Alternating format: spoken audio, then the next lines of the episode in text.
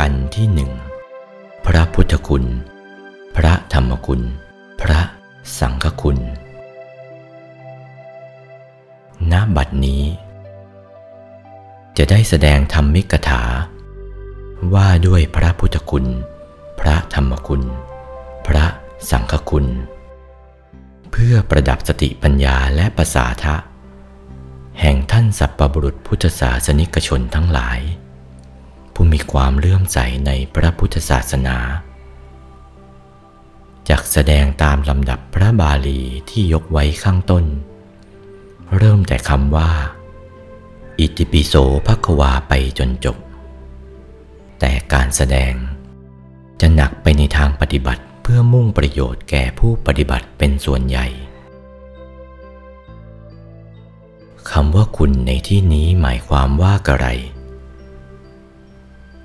เมื่อพิเคราะห์ดูตามถ้อยคำในบาลีนี้แล้ว หมายความว่าความดี ความงามที่ควรเทิดทูนเคารพบบูชา ความดีความงามของพระพุทธเจ้าเก้าประการ ของพระธรรมหกประการ ของอริยสงฆ์เก้าประการ ตามที่ปรากฏในพระบาลีนี้ จักได้แสดงแต่ละประการเป็นลำดับไป เริ่มต้นพระพุทธคุณก่อน ซึ่งตั้งต้นด้วยคำว่า อรหัง ตลอดจนจบสังฆคุณ สมเด็จพระสัมมาสัมพุทธเจ้าของเรา ที่มีพระเกียรติคุณเฟื่องฟูจนเป็นที่เคารพสการะของมวลเทวดา อิน พรหมและมนุษย์ มาจนตราบเท่าทุกวันนี้ มิใช่เพราะเหตุที่พระองค์เป็นกษัตริย์ แต่เป็นเพราะเหตุอื่น เหตุอื่นคืออะไร ก็คือเหตุที่พระองค์สละราชสมบัติออกบรรพชา ประกอบพระมหาวิริยะความเพียรอันแรงกล้า จนได้บรรลุพระโพธิญาณณควงไม้พระศรีมหาโพธิ์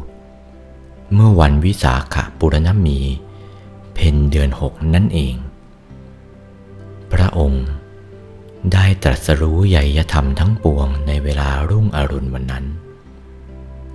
คุณงามความดีของพระองค์ ได้บังเกิดขึ้นแก่พระองค์ตั้งแต่วันนั้นเป็นลำดับมา จนตราบเข้าเสด็จดับขันธปรินิพาน รวมเป็นเก้าประการด้วยกัน อรหัง เป็นพระคุณข้อต้น มีในจะแสดงดังต่อไปนี้อรหังเป็นเนมิตกนาม เกิดขึ้นเองพร้อมกับที่พระองค์บรรลุพระโพธิญาณ ยกตัวอย่างเทียบเคียงคล้ายกับชื่อพระมเหสีของพระเจ้าประเสนที่โกศล ชื่อว่ามัลลิกา กล่าวคือ วันที่พระนางทรงประสูตินั้น มีดอกมะลิร่วงลงมาจากอากาศในเวลาเกิด พระราชบิดาและพระประยุรญาตถือเอานิมิตดอกมะลินั้นขนานนามที่ดาองค์นั้นว่า มัลลิกา ซึ่งแปลว่าพระนางมะลิ อรหัง เป็นคำที่พวกเรานักปฏิบัติเชื่อชูกันนักหนา ถึงแกได้นำมาใช้เป็นบทบริกรรมภาวนา ในเมื่อนั่งสมาธิ ฉะนั้น จึงขอนำมาแปลไว้ในที่นี้ เพื่อได้ทราบซึ้งถึงพระคุณนามข้อนี้ไว้บ้าง แต่การจะพรรณนาให้สิ้นสุดได้ เมื่อคิดเทียบแล้วก็เท่ากับอากาศในปีกนก กล่าวคือ บรรดาอากาศทั้งหลายในสากลโลก มีมากสุดที่จะคันนา แต่คิดเฉพาะอากาศ เท่าที่ปีกนกกระพือ ขณะที่บินหนหนึ่ง จะมีอากาศ อยู่ในระหว่างปีกนกนิดเดียว ในจำนวนอากาศทั้งหลาย นี่ฉันใดก็ฉันนั้น อรหัง แปลสั้นๆว่าไกล ว่าควร เป็นสองในอยู่ ไกล หมายความว่าไกลจากกิเลส หรือว่าพ้นจากกิเลสเสียแล้ว ไกล ตรงกันข้ามกับปุถุชนคนเรา ซึ่งยังอยู่ใกล้ชิดกิเลส พระองค์บริสุทธิ์ผุดผ่อง ดังแท่งทองชมพูนุชหรืออีกอย่างหนึ่งว่า ใสเหมือนดวงแก้วอันหาค่าไม่ได้ สมคำที่ว่าพุทธรัตนะ ประกอบด้วยตาที่โน เป็นผู้คงที่ไม่หวั่นไหว หากจะมีของหอมมาฉโลมไล้พระวรกายซีกหนึ่ง และเอาของเหม็นมาฉโลมอีกซีกหนึ่ง พระหฤทัยของพระองค์ ก็ไม่แปรผันยินดียินร้ายประการใด และเปรียบได้อีกสถานหนึ่งว่า อินทกีลูปโม พระไทยมั่นคงดังเสาเขื่อน ถึงจะมีพายุมาแต่จาตุรทิศก็ไม่ครอน เมื่อเช่นนี้ จึงมีในที่แปลได้อีกอย่างหนึ่งว่าเป็นผู้ควร คือเป็นผู้ที่เราสมควรจะเทิดจะบูชาไว้เหนือสิ่งทั้งหมดอรหังเป็นนามเหตุ พระคุณนามนอกนั้นเป็นนามผล ว่าในด้านภาวนา กายนี้มีซ้อนกันเป็นชั้นๆ มีกายทิพย์ซ้อนอยู่ในกายมนุษย์ กายรูปภพซ้อนอยู่ในกายทิพย์กายอรูปพรมซ้อนอยู่ในกายรูปพรมกายธรรม ซ้อนอยู่ในกายอรูปพรม คนเราที่ว่าตายนั้น คือกายทิพย์กับกายมนุษย์หลุดพรากออกจากกัน เหมือนมะขามกระเทาะล่อนจากเปลือกฉะนั้น กายทิพย์ก็หลุดจากกายมนุษย์ไป การละกิเลสของพระองค์หลุดไปเป็นชั้นๆ ตั้งแต่กิเลสในกายมนุษย์ กายทิพย์กายรูปประพรม กายอรูปประพรมเป็นลำดับไป กิเลสในกายมนุษย์คือ อภิชาพยาบาทมิจฉาทิฏฐิ กิเลสในกายทิพย์โลภะโทสะโมหะ กิเลสในกายรูปประพรม ราคะ โทสะโมหะ กิเลสในกายอรูปพรมกามราคานุสัย ปฏิคานุสัยอวิชานุสัย ต่อแต่นี้ไปจึงชักเข้าถึงกายหนึ่ง คือกายธรรม หรือเรียกว่าธรรมกาย เข้าชั้นโคตภูจิตเรียกว่าโคตภูบุคคล โคตภูบุคคลนี้เดินสมาบัติเพ่งอริยสัจสี่เป็นอนุโลมปฏิโลม จนหลุดพ้นจากกิเลสพวกสกายทิฏฐิ วิจิกิจฉาศีลปตะปรามาต แล้วตกศูนย์วับกลับเป็นพระโสดาบัน เป็นอันว่า พระโสดาบันละกิเลสได้สามคือ สกายทิฏฐิ วิจิกิจฉาศีลปตะปรามาตแล้วกายโสดาบันนี้ เดินสมาบัติเพ่งอริยสัจสี่เป็นอนุโลมปฏิโลมต่อไปถึงขีดสุดละกิเลสได้อีกสองคือ การมราคะ ยาบาทชั้นหยาบ จึงเลื่อนชั้นขึ้นเป็นสกทาคามี กายพระสกทาคามีเดินสมาบัติเพ่งอริยสัจสี่ทำนองเดียวกันนั้นต่อไปถึงขีดสุดละกิเลสได้อีกสองคือ การมราคะพยาบาทชั้นละเอียด จึงเลื่อนชั้นเป็นพระอนาคามี แล้วกายพระอนาคามี เดินสมาบัติเพ่งอริยสัจสี่ทำนองเดียวกันนั้นต่อไปถึงขีดสุด ละกิเลสได้อีกห้าคือ รูปราคะ อรูปราคะ มานะ อุทธจักอวิชชา จึงเลื่อนขึ้นจากพระอนาคามี เป็นพระอรหันต์จิตของพระองค์บริสุทธิ์ผุดผ่อง ปราศจากกิเลสทั้งมวล จึงได้พระเนมิตกนามว่าอารหัง เหตุที่ทำให้พระองค์ เป็นอรหังนั้น สรุปโดยย่อก็ได้แก่ การที่พระองค์บำเพ็ญสมาธิ เจริญวิปัสสนา ด้วยพระมหาประธานวิริยะอันแรงกล้านโคนไม้พระศรีมหาโพในวันวิสาขบุรณมีนั้น โดยความเด็ดเดี่ยว ตั้งพระหฤทัยอธิษฐานว่า แม้เนื้อและเลือดในพระสรีระของพระองค์จะเหือดแห้ง เหลือแต่เส้นเอ็นหนังและกระดูกก็ตามทีเถิด หากไม่ได้บรรลุพระสัมมาสัมโพธิญาณตราบใด พระองค์จะไม่ยอมลุกจากที่นั้นเป็นอันขาด แล้วพระองค์ก็ทรงนั่งสมาธิลุดไปด้วยน้ำพระทัยอันเด็ดเดี่ยว ในที่สุดก็ได้บรรลุพระสัมมาสัมโพธิญาณดังพระประสงค์ ในราตรีการแห่งวันวิสาขะบุรณมีนั่นเอง ยามต้น ทรงบรรลุปุเพนิวาสานุสติญาณความอย่างรู้ระลึกชาติหนหลังได้ ยามที่สองทรงบรรลุจุดตูปปาตยาน ความอย่างรู้ถึงความจุติและความเกิด ยามที่สามทรงบรรลุอาสวัคยายาน ความอย่างรู้ที่กำจัดกิเลสอาสวะที่หมักหมมอยู่ในจิตใจให้หมดสิ้นไป ทรงรู้เห็นแจ่มแจ้งหมด เห็นจริง ๆ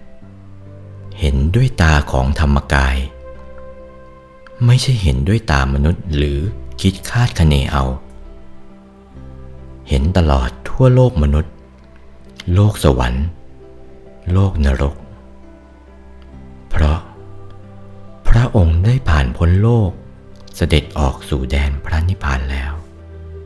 จึงเห็นได้ทั่วท้วน โดยไม่สงสัย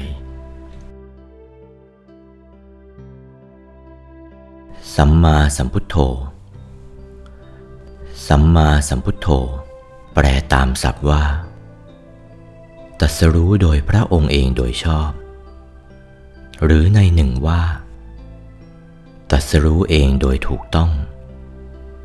หรือพูดให้สั้นก็ว่า รู้ถูกเอง เพื่อให้ใกล้กับภาษาสามัญที่ใช้กันว่า รู้ผิด รู้ถูก ได้แก่คำที่พูดติเตียนคนที่ทำอะไรผิดพลาดไปว่า เป็นคนไม่รู้ถูกรู้ผิดทำไปอย่างโง่ๆดังนี้เป็นต้น แต่แท้จริง พุทโธคำนี้ เมื่อพิเคราะห์ให้ลึกซึ้งลงไปตามรูปศัพท์แล้ว มีความหมายลึกซึ้งมาก และต่างกันไกลกับคำว่าชานะ หรือวิชาน ซึ่งแปลว่ารู้แจ้งนั้น ดังนั้น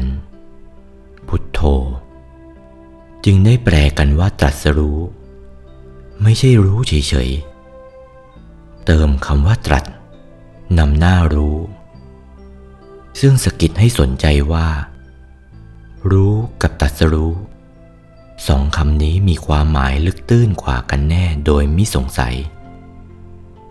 เมื่อระลึกถึงพระบาลีในธรรมจักรกับพวัตนสูตรที่ว่า จักขุง อุทปาทิยานัง อุทปาทิปัญญา อุทปาทิวิชา อุทปาทิอาโลโก อุทปาทิ จึงทำให้แลเห็นความว่า คุณวิเศษทั้งห้าอย่างดังบาลีที่ยกขึ้นกล่าวนี้ จะเป็นความหมายแห่งคำว่าพุทโธ กล่าวคือจักขุง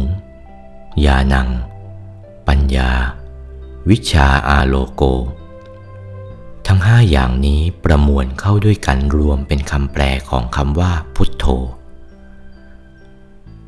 หรือจะแปลให้สั้นเข้าอีกคำว่าพุทโธก็ยังต้องแปลว่า ทั้งรู้ทั้งเห็น ไม่ใช่รู้เฉยๆ อาศัยคำว่าจักขุงยานัง ในบาลีที่ยกขึ้นกล่าวมานั้นเป็นเครื่องประกอบ ยิ่งกว่านั้น ยังมีคำว่าชานตาปัสตา ในมหาสติปฐานสูตรอยู่อีก ซึ่งเป็นเหตุสนับสนุนว่า ที่ว่าพระพุทธเจ้าตรัสรู้นั้น ไม่ใช่รู้เฉยๆเป็นทั้งรู้ทั้งเห็น ที่ว่าเห็นนั้น ไม่ได้หมายความว่าเห็นอย่างตาเราเห็นอะไรจริง ๆ แต่พระองค์เห็นด้วยตาธรรมกาย และการที่พระองค์เห็นนี้ โดยไม่ได้มีผู้ใดสอนให้รู้ สอนให้เห็น รู้เห็นโดยลำพังพระองค์เอง และสิ่งทั้งหลายที่พระองค์รู้เห็นนั้นตรงตามความเป็นจริงทั้งนั้น มิใช่คาดคะเนหรืออนุมานเอา จึงเป็นองค์สัมมาสัมพุทโธ พระผู้ตรัสรู้เองโดยชอบ หรือในหนึ่งว่า โดยถูกต้องตรงตามความเป็นจริงทุกประการ จึงได้ชื่อว่าตรัสรู้ ยังมีคำว่าสัมนำหน้าพุทธะเติมเข้ามาอีกคำหนึ่ง ซึ่งแปลว่า ด้วยพระองค์เอง คือไม่ต้องมีผู้สั่งสอน พระองค์ทำอย่างไรจึงตรัสรู้ด้วยพระองค์เองเช่นนั้น ข้อนี้ตอบไม่ยาก พระองค์ตรัสรู้ด้วยพระองค์เองได้ ก็เพราะความเป็นอรหังของพระองค์ดังกล่าวข้างต้นแล้วนั่นเอง คือเมื่ออำนาจสมาธิทำให้จิตของพระองค์หลุดพ้นจากอาสวะแล้ว จิตของพระองค์ก็ใสยิ่ง หยุด และบริสุทธิ์ผุดผ่อง เพราะหยุดนิ่งนั่นเอง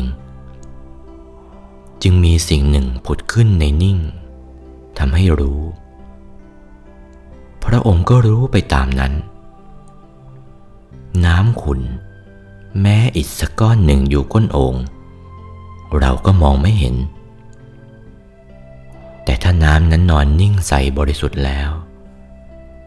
แม้แต่เข็มอยู่ก้นโอง่งเราก็เห็น ฉันใดก็ฉันนั้น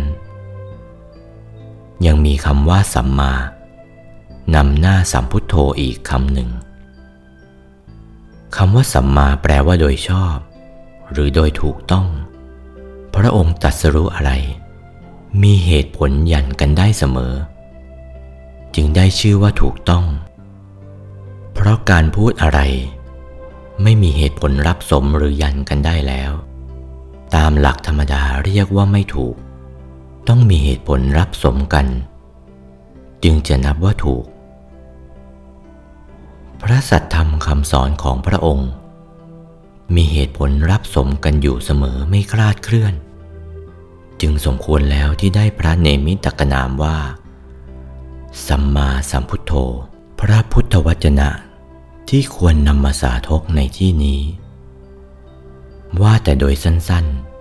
ๆ ก็ว่าพระองค์ตัดสรู้เหตุตัดสรู้ผล ไม่ใช่รู้แต่เหตุหรือรู้แต่ผล พระองค์ตรัสรู้ทั้งเหตุตรัสรู้ทั้งผล ที่ว่านี้คืออะไร เหตุสุข เหตุทุกข์ เหตุไม่สุขไม่ทุกข์ หรือที่เรียกว่าอัพยากฤิคือสภาพเป็นกลางกลางทั้งสามอย่างนี้ เป็นรากฐานแห่งการตัดสรู้ของพระองค์ กล่าวคือ สุข พระองค์ก็ไม่ทรงรู้แต่สุขเฉยๆ ท่านตรัสรู้ลึกซึ้งขึ้นไปถึงว่าอะไรเป็นเหตุให้เกิดสุขด้วย และอีกสองประการนั้นก็เช่นเดียวกัน รู้ทั้งเหตุรู้ทั้งผลคู่กันไป เป็นต้นว่า สุขเป็นผล คือความสบายกายสบายใจ อะไรเล่า เป็นเหตุที่ให้เกิดผลคือสุขดังกล่าวนั้น พระองค์ตรัสไว้ว่า อโรภะอโทสะอโมหะ ไม่โลภไม่โกรธไม่หลง สามประการนี้แหละเป็นเหตุ ดังมีบาลีเป็นที่ยืนยันว่า กุศลธรรมมาอากุศลธรรมมา อัพยากตาธรรมมาเป็นอาทิ โลภโกรธหลง เป็นฝ่ายอากุศล ตรัสว่าเป็นเหตุแห่งทุกข์ เราปุถุชนมักรู้กันแต่ผล สาวหาเหตุไม่ใคร่ถึง เช่นคนทำโจรกรรมแล้วต้องไปต้องโทษอย่างมาก ที่รู้กันทั่วไป มักอยู่ในขั้นหยาบๆว่า ผลที่ต้องได้รับทุกข์ คือการต้องโทษนั้นเนื่องมาจากโจรกรรม แต่แท้จริงเหตุเท่านั้นยังไม่พอ ต้องสาวเข้าไปอีกทำไมเขาจึงทำโจรกรรม ก็จะได้ความว่า เพราะโลภะเป็นมูลเหตุ แต่ก็ยังไม่พอ ต้องสาวเข้าไปอีกว่าทำไมโลภะจึงครอบงำเขาได้ ก็จะได้ความว่าจิตใจของเขาสกปรกทำไมจิตใจของเขาจึงสกปรก จึงได้เหตุว่า เพราะเขาไม่ประพฤติตามโอวาทพระบรมศาสดา อย่างน้อยก็เป็นคนทุศีล อธินนาทานขาดไปเสียองค์หนึ่งแล้ว เหตุใด เขาจึงเป็นคนทุศีล ก็จะได้ความว่าเขาไม่รู้เรื่องศีล หรือรู้แล้วแต่ไม่นำพาทำไมจึงไม่รู้เรื่องศีล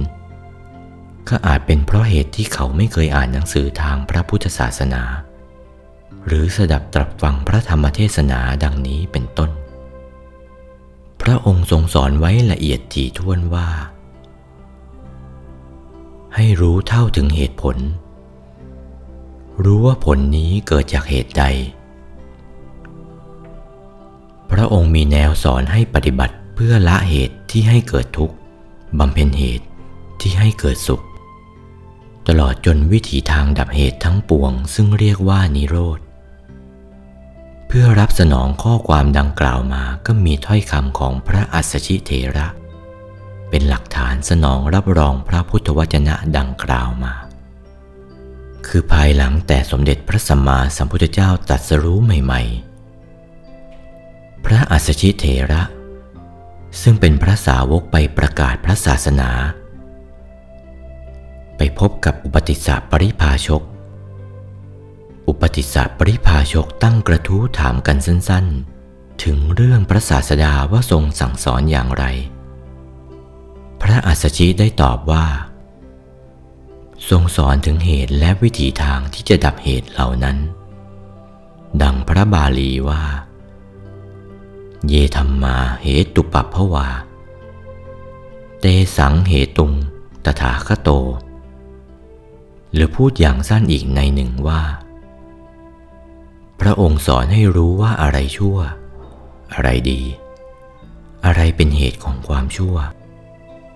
อะไรเป็นเหตุของความดี โลภะโทสะโมหะ เป็นเหตุแห่งความชั่วหรือความเสื่อม อโรภะอโทสะอโมหะ เป็นเหตุแห่งความดีความเจริญ ทรงสอนว่า ก่อนจะพูดคิด หรือทำสิ่งใด จงมีสติ หรือที่เรียกว่า ใช้ความคิดให้รอบคอบเสียก่อนจึงพูด จึงคิดจึงทำการนั้น ๆ แลว่าโดยเฉพาะจงระวังเรื่องโลภะโทสะโมหะนั้นไว้ อย่าให้เข้าครอบงำได้ ในเมื่อจะทำพูด คิดการสิ่งใด พระองค์ทรงสอนไว้ในทางปรมัตว่า ธรรมดาจิตนั้นใสบริสุทธิ์อยู่เสมอ ซึ่งหมายความว่า จิตที่ไม่มีกิเลสผสม ส่วนพวกกิเลส เช่นโลภะเรียกว่าเป็นของจรมา เมื่อมาพ้องผ่านจิต ก็ย้อมจิต ให้เป็นไปตามสภาพอันชั่วช้าของกิเลสนั้น ๆ จิตละคนด้วยราคะหรือโลภะมีสีแดง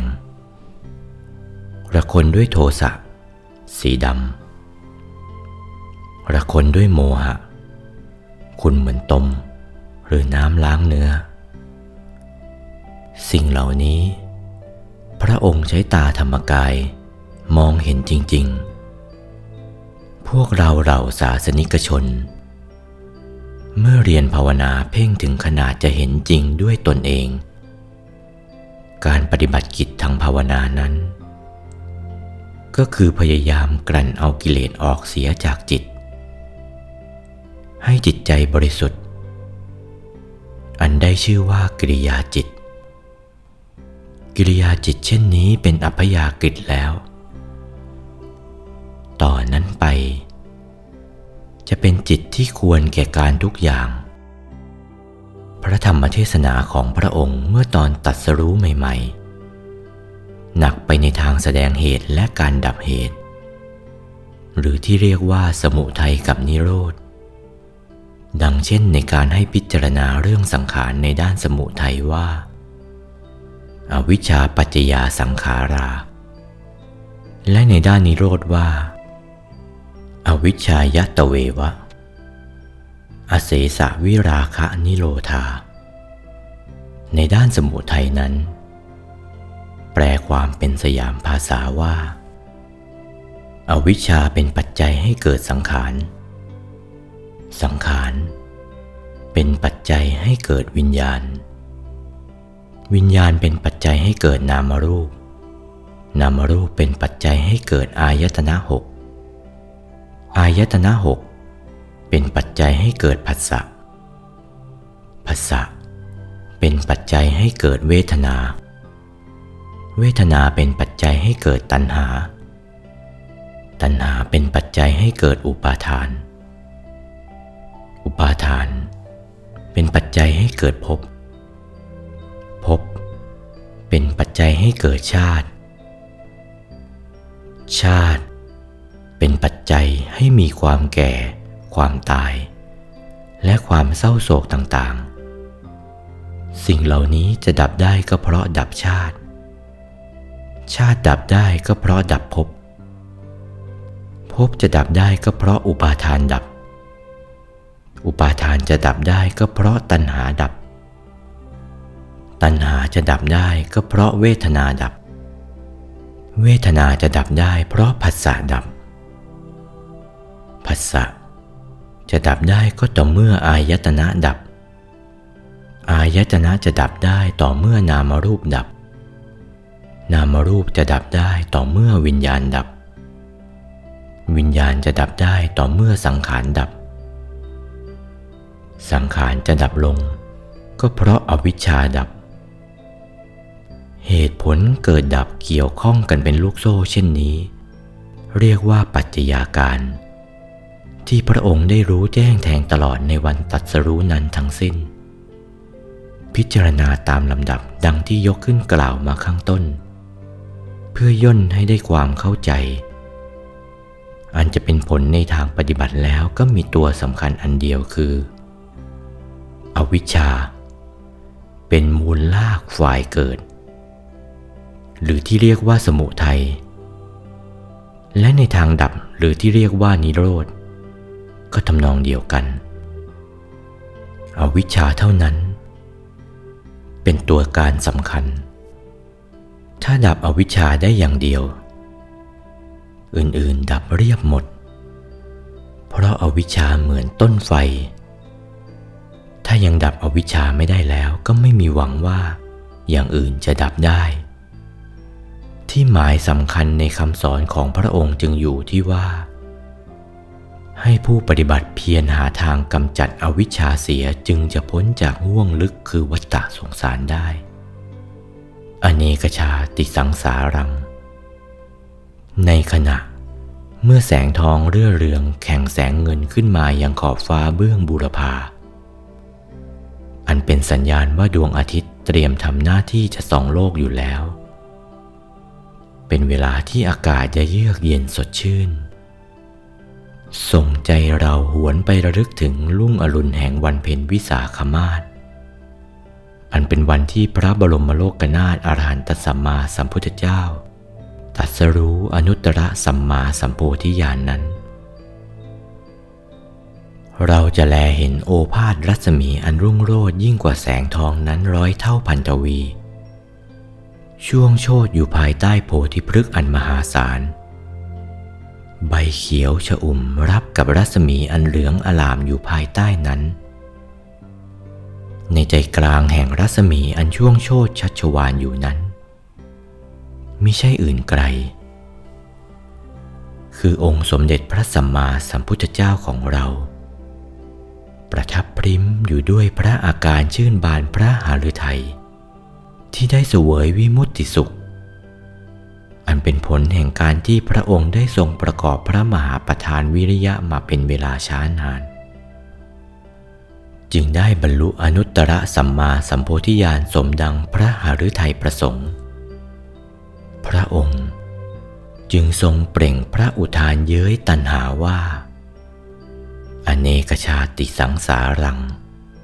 ดังที่ได้ยกขึ้นกล่าวไว้ข้างต้นนั้น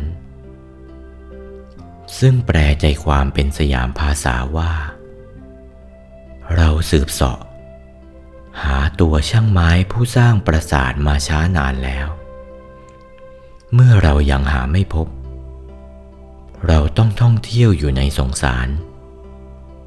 เวียนตายเวียนเกิด อยู่แทบจะนับชาติไม่ถ้วน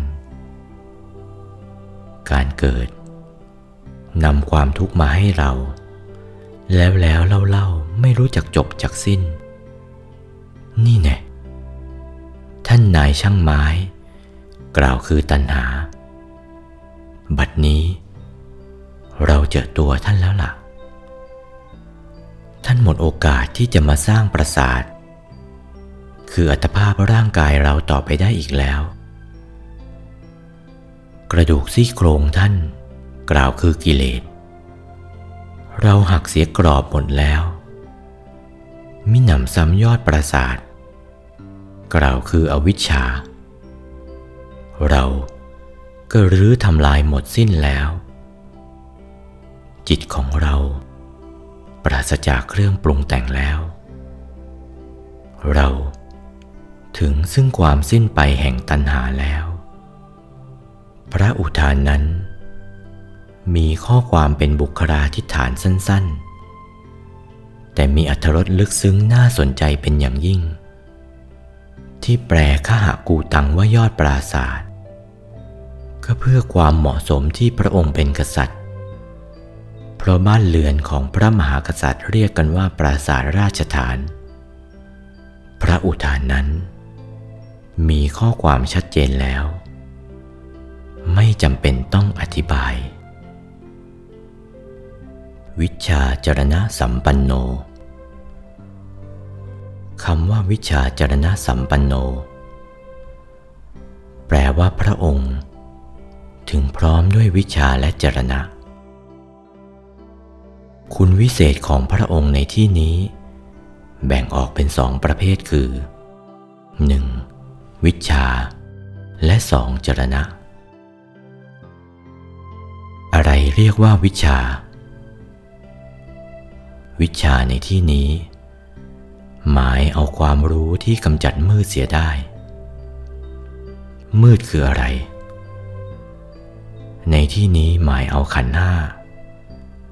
คือรูป เวทนา สัญญา สังขารวิญญาณ ตรงกันข้ามกับอวิชชาที่แปลว่าไม่รู้ คือไม่รู้ถูกหรือผิด เพราะว่าเขาไปยึดมั่นในขันห้าว่าเป็นตัวเป็นตนจึงมืดมน ไม่รู้ไม่เห็นของจริงคือนิพพาน ข้อสำคัญอยู่ที่อุปาทานซึ่งแปลว่ายึดมั่น คือยึดมั่นในขันห้า ถ้ายังตัดอุปาทานไม่ได้ตราบใดก็คงมืดตื้ออยู่อย่างนั้น ตัดอุปาทานได้มีนิพพานเป็นที่ไปในเบื้องหน้า หรือพูดให้ฟังง่ายกว่านี้ก็ว่า เมื่อตัดอุปาทานเสียได้ จะมองเห็นนิพพานอยู่ข้างหน้า อวิชชาที่แปลว่าไม่รู้นั้น ได้แก่ไม่รู้อดีต ปัจจุบัน อนาคตของสังขาร ไม่รู้ปฏิจจสมุปบาทและอริยสัจขันห้าเป็นชื่อของอุปาทาน ถ้าปล่อยขันห้าหรือวางขันห้าไม่ได้ ก็พ้นจากภพไม่ได้ คงเวียนว่ายตายเกิดอยู่ในกามภพรูปภพและอรูปภพนี้เอง มืดมนวนอยู่ในที่มืดคือโลกนี้เอง ได้ในคำว่า อันทภูโตอายังโลโก ซึ่งแปลว่าโลกนี้น่ะมืด ผู้แสวงหาโมกขธรรม ถ้ายังติดขันห้าอยู่แล้ว ยังจะพบโมกขธรรมไม่ได้เป็นอันขาด กายมนุษย์ กายทิพย์กายรูปพรมกายอรูปพรมเหล่านี้อยู่ในพวกมีขันห้ากล่าวคือ มนุษย์เทวดารูปพรมอรูปพรมเหล่านี้ อยู่ในพวกมีขันห้า สัตว์ดิรฉาน สัตว์นรกก็พวกมีขันห้า พวกมืดทั้งนั้น ยิ่งในโลกันตานรก เรียกว่ามืดใหญ่ทีเดียว วิชาที่ว่านี้ หมายเอาวิชาสามคือ วิปัสนาวิชา มโนมยิทธิวิชา อิทธิวิธีวิชา ถ้านับรวมตลอดถึงอภิญญาซึ่งเป็นประเภทหนึ่งของวิชาเข้าด้วยกันแล้วรวมกันเป็นวิชาแปดคือทิพจักสุวิชา ทิพโสนวิชา ปรจิตตวิชา ปุเพนิวาสวิชา อาสวัคยวิชา ส่วนจรณะ มีสิบห้าคือ 1. ศีลสังวร 2. อินทรียสังวร 3. โภชเนมัตตัญยุตา 4. ชาคริยานุโยกห้าศรัทธาหกสติเจ็ดหิริแปดโอตตปะเก้าพาหุสัจจะสิบอุปักกโมสิบเอ็ดปัญญา กับรูปฌานอีกสี่จึงรวมเป็นสิบห้าต่อไปนี้จะแสดงถึงวิชาและจะยกเอาวิปัสนาวิชาขึ้นแสดงก่อน วิปัสนาคำนี้แปลตามศัพท์ว่า เห็นแจ้งเห็นวิเศษ หรือในหนึ่งว่า เห็นต่างๆ เห็นอะไร เห็นนามรูป แจ้งอย่างไร แจ้งโดยสามัญลักษณะว่าเป็นของไม่เที่ยง เต็มไปด้วยทุกข์และเป็นอนัตตา ใช่ตัวตน สัตว์บุคคลเราเขา มีข้อสำคัญที่ว่า เห็นอย่างไรเป็นเรื่องแสดงยากอยู่ เห็นด้วยตาเรานี่หรือเห็นด้วยอะไร ตามนุษย์ไม่เห็น ต้องหลับตาของมนุษย์เสีย ทรงใจไปจรดจ่ออยู่ที่ศูนย์ดวงปฐมมรรคเห็น จำ คิด รู้ มีอยู่ในดวงปฐมมรรคนั้น ตากายทิพย์รูปภพอรูปพรมไม่เห็น ก็เพราะว่าพวกเหล่านี้ ยังไม่พ้นโลก เสมือนลูกไก่อยู่ในกระปาะไข่ จะให้แหลลอดออกไปเห็นข้างนอกย่อมไม่ได้ เพราะอยู่ในกระเป๋าของตัว เพราะโลกมันบัง ด้วยเหตุว่าโลกมันมืดดังกล่าวมาแล้วข้างต้น พวกเหล่านี้ จึงไม่สามารถจะเห็น กล่าวคือ พวกที่บำเพ็ญได้จนถึงชั้นรูปฌานและอรูปฌาน ก็ยังอยู่ในกระเป๋าภพของตัว ยังอยู่จำพวกโลก หรือที่เรียกกันว่าฌานโลกี ยังเรียกวิปัสสนาไม่ได้ เรียกสมถะได้ แต่อย่างไรก็ดี วิปัสสนาก็ต้องอาศัยทางสมถะเป็นรากฐานก่อน จึงจะก้าวขึ้นสู่ชั้นวิปัสสนาได้ การบำเพ็ญสมถะนั้น ส่งจิตเพ่งดวงปฐมมรรคตรงศูนย์ คือกึ่งกลางกายภายในตรงกลางพอดี ไม่เหลื่อมซ้ายขวาหน้าหลัง แล้วเลื่อนสูงขึ้นสองนิ้ว เมื่อถูกส่วนก็จะเห็นกายมนุษย์ กายทิพย์กายรูปประพรมกายอรูปประพรมเป็นชั้นๆ ซ้อนกันอยู่ภายในตามลำดับ จากกายมนุษย์เข้าไปพิจารณาประกอบธาตุธรรมถูกส่วน รูปจะกระเทาะล่อนออกจากกัน เห็นตามลำดับเข้าไป กายมนุษย์กระเทาะออกเห็นกายทิพย์กายทิพย์กระเทาะออกเห็นกายรูปประพรมกายรูปประพรมกระเทาะออกเห็นกายอรูปประพรมในเมื่อประกอบธาตุธรรมถูกส่วน วอกแวกไม่เห็น นิ่งหยุดจึงเห็น หยาบไม่เห็น ละเอียดจึงเห็น อาตาปีสัมปชาโนสติมา ประกอบความเพียรมั่น รู้อยู่เสมอ ไม่เผลอ เพียงแต่ชั้นกายทิพย์เท่านั้นก็ถอดส่งไปยังที่ต่างๆได้ ไปรู้ไปเห็นเหตุการณ์ได้เหมือนตาเห็น คล้ายกับนอนหลับฝัน แต่นี่ไม่ใช่หลับ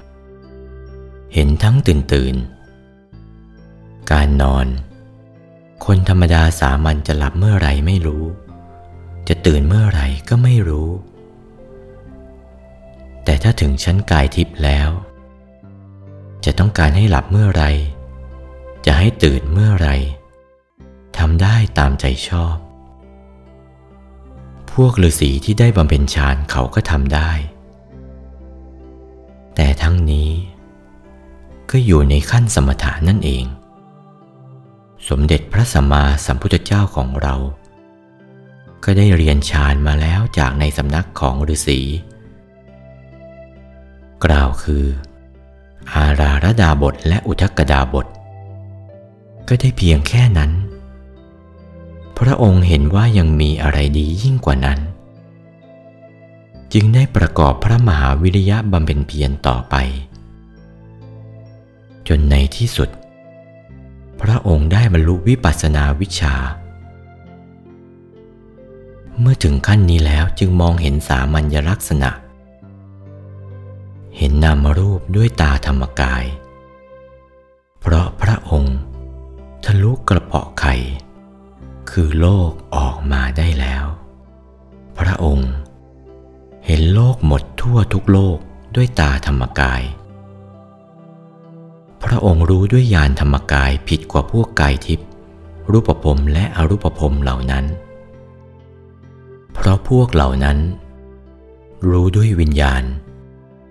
แต่พระองค์รู้ด้วยญาณจึงผิดกัน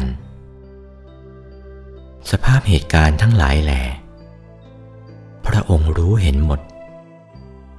แต่ไม่ใช่รู้ก่อนเห็น พระองค์เห็นก่อนรู้ทั้งสิ้น การเห็นรูปด้วยตามนุษย์ อย่างเช่นพระยศกับพวก ไปพบซากศพและช่วยกันเผา ขณะเผาได้เห็นศพนั้นมีการแปรผันไปต่างๆ เดิมเป็นตัวคนอยู่เต็มทั้งตัว รูปร่างสีสันฐานก็เป็นรูปคน ครั้นถูกความร้อนของไฟเผาลนสีก็ดำด่างแปรไป ดำจนคล้ายตะโกหดสั้นเล็กลงทุกทีทุกที แล้วแขนขาหลุดจากกัน จนดูไม่ออกว่า เป็นร่างคนหรือสัตว์ ไม่เพียงเท่านั้น ครั้นเนื้อถูกไฟกินหมด ก็เหลือแต่กระดูกเป็นท่อนเล็กท่อนน้อย ในที่สุด กระดูกเหล่านั้นแห้งเปราะแตกจากกัน ล้วนเป็นชิ้นเล็กชิ้นน้อย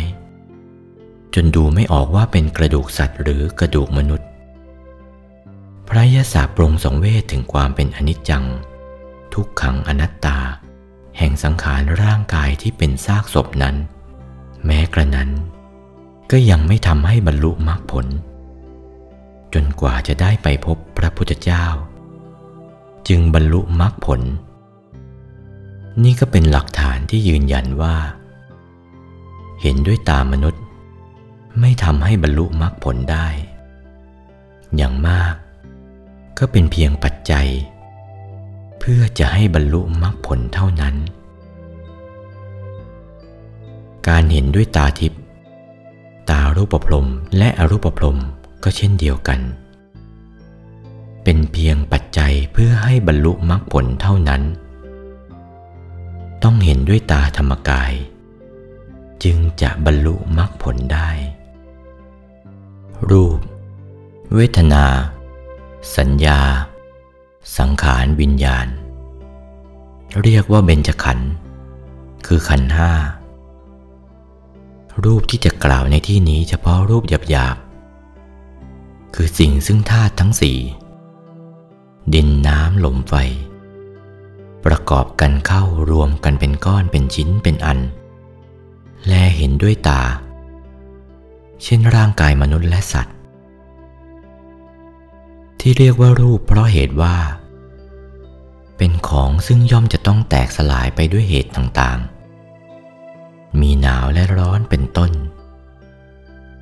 กล่าวคือหนาวจัดเย็นจัดจนเกินขีด หรือถูกร้อนจนเกินขีด ย่อมแตกสลายไป แต่ถ้าแยกโดยละเอียดแล้ว รูปนี้มีหลายประเภทด้วยกัน เช่น อุปาทายรูปเป็นต้น แต่ว่าจากไม่นำมาแสดงในที่นี้ การพิจารณา โดยสามัญลักษณะ พิจารณาไปพิจารณาไป ละเอียดเข้าลึกซึ้งเข้าไปทุกที จนเห็นชัดว่านี่ไม่ใช่ตัวตน เรา เขา อะไรสักแต่ว่าธาตุประชุมตั้งขึ้นแล้วก็ดับไป ตาธรรมกายนั้นเห็นชัดเจน เห็นเกิดเห็นดับติดกันไปทีเดียว คือเห็นเกิดดับเกิดดับ คู่กันไปทีเดียว ที่เห็นว่าเกิดดับเกิดดับนั้นเหมือนอะไร เหมือนฟองน้ำเหมือนอย่างไร เราเอาของฝาด เช่นเปลือกสนุนมาต้มแล้วรินใส่อ่างไว้ ชั้นต้น จะแลเห็นน้ำเปล่าๆ ต่อมาเมื่อเอามือแกว่งเร็ว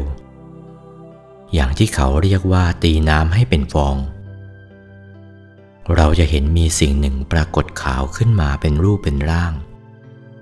สิ่งนี้เราเรียกว่าฟองน้ำ ดูให้ดีจะเห็นในฟองนั้น มีเม็ดเล็กๆ เป็นจำนวนมากติดต่อกันเป็นพืชรวมกัน เรียกว่าฟองน้ำเราจ้องดูให้ดี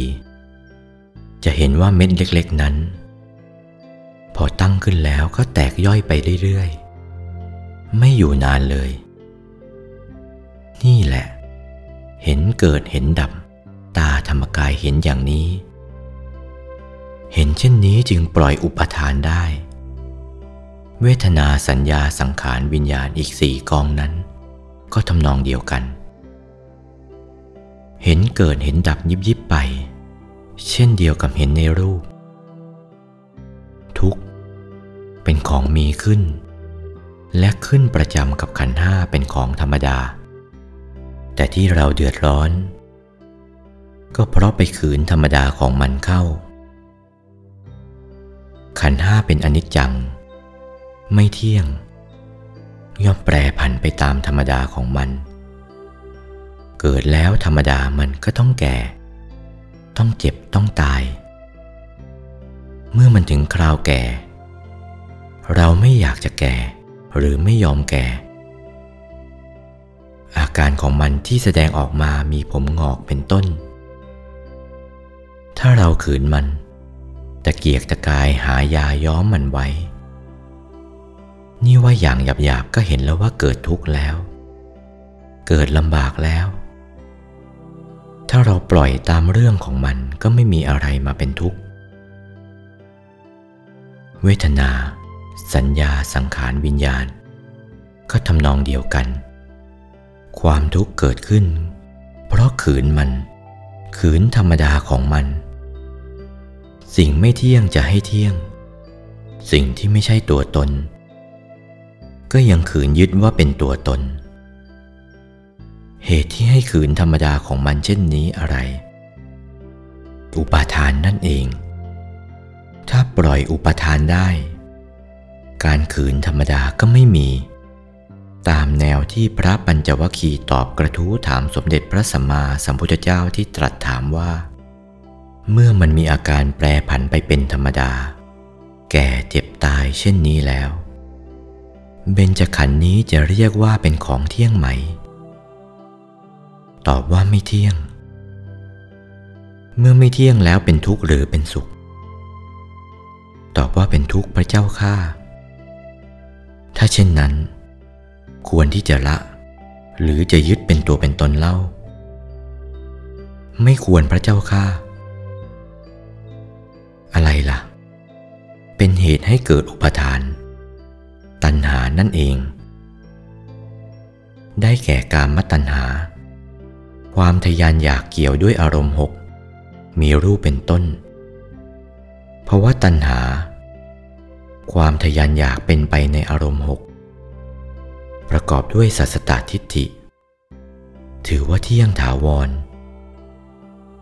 วิภวตัณหา ความทยานอยากเป็นไปในอารมณ์หก ประกอบด้วยอุเฉทิฏฐิ ถือว่าขาดศูนย์ เมื่อละตัณหาได้อุปทานก็ไม่มี ดังจะยกอุทาหรณ์เทียบเคียงให้เห็น ดังเช่นสามีภรรยาที่อย่าขาดจากกัน เมื่อเขายังไม่หย่ากัน สามีไปทำอะไรเข้า ภรรยาก็เก็บเอามาเป็นทุกข์เป็นร้อนด้วย หรือเมื่อฝ่ายภรรยาไปทำอะไรเข้า ฝ่ายสามีก็เก็บเอามาเป็นทุกข์เป็นร้อนด้วย ถ้าเขาอย่าขาดกันแล้ว มีใหญ่ที่ฝ่ายใดจะไปก่อกรรมทำเข็นขึ้น อีกฝ่ายหนึ่งจะไม่มีทุกข์ไม่มีร้อนด้วยเลย ทั้งนี้เพราะอะไร ก็เพราะเขาต่างหมดความยึดถือ หรืออุปทานว่าเขาเป็นสามีภรรยากันแล้ว นี่ฉันใดก็ฉันนั้น จะเห็นชัดในข้อว่า ทุกเกิดจากอุปทานอันเป็นเครื่องยึดเหนี่ยวดึงดูดเข้ามา แต่ลำพังขันห้า ไม่ใช่ในตัวทุกข์ดังคำที่ว่า ปัญจุปาทานักขันธาทุกขา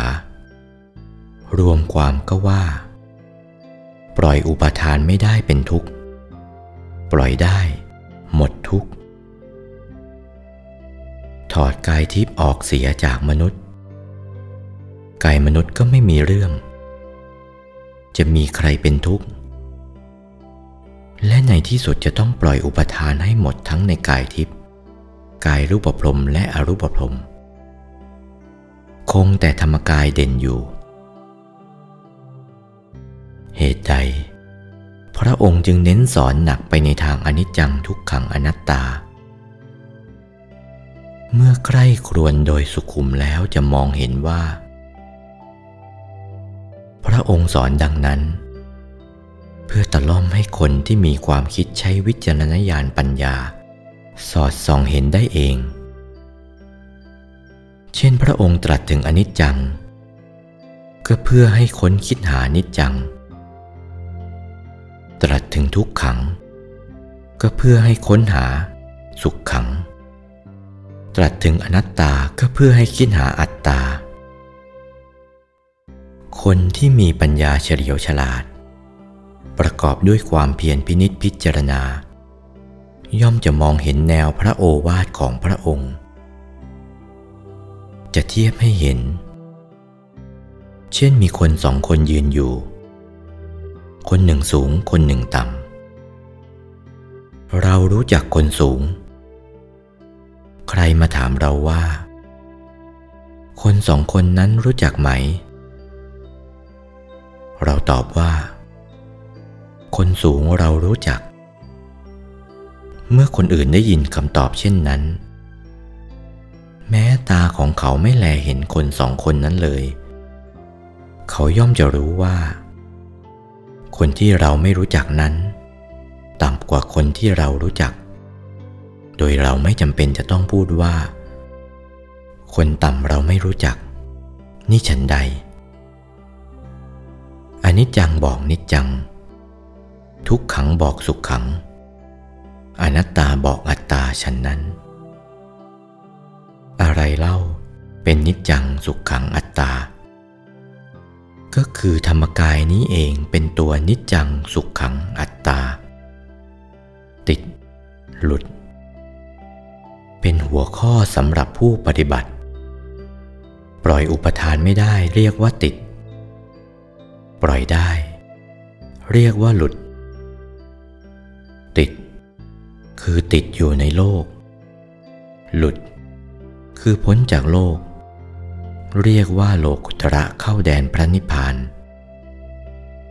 ต้องปล่อยอุปทานทั้งในกายมนุษย์ กายทิพย์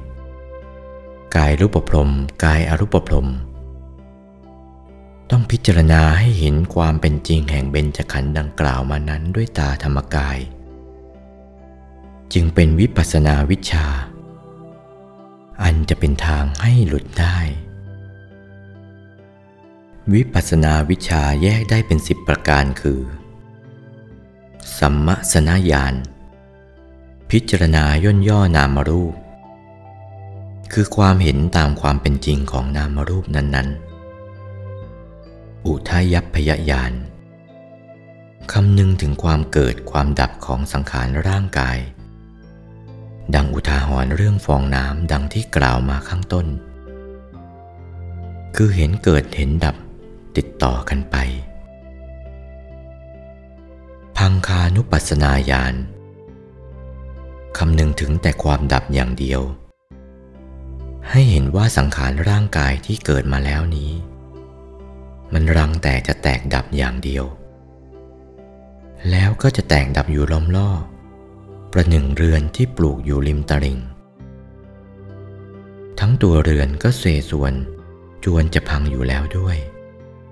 ซึ่งเป็นความจริงแท้ เราพูดกันอยู่หยกหยกพอขาดคำเราอาจจะตายเพราะโรคภัยอันตรายล้อมรอบอยู่รอบข้าง ไม่รู้ว่ามันจะปรากฏขึ้นขณะใดพยตูปัฏฐานญาณคำหนึ่ง ให้เห็นว่าสังขารร่างกายเป็นภัย เสมือนสัตว์ดุร้ายไม่น่าจะเข้าใกล้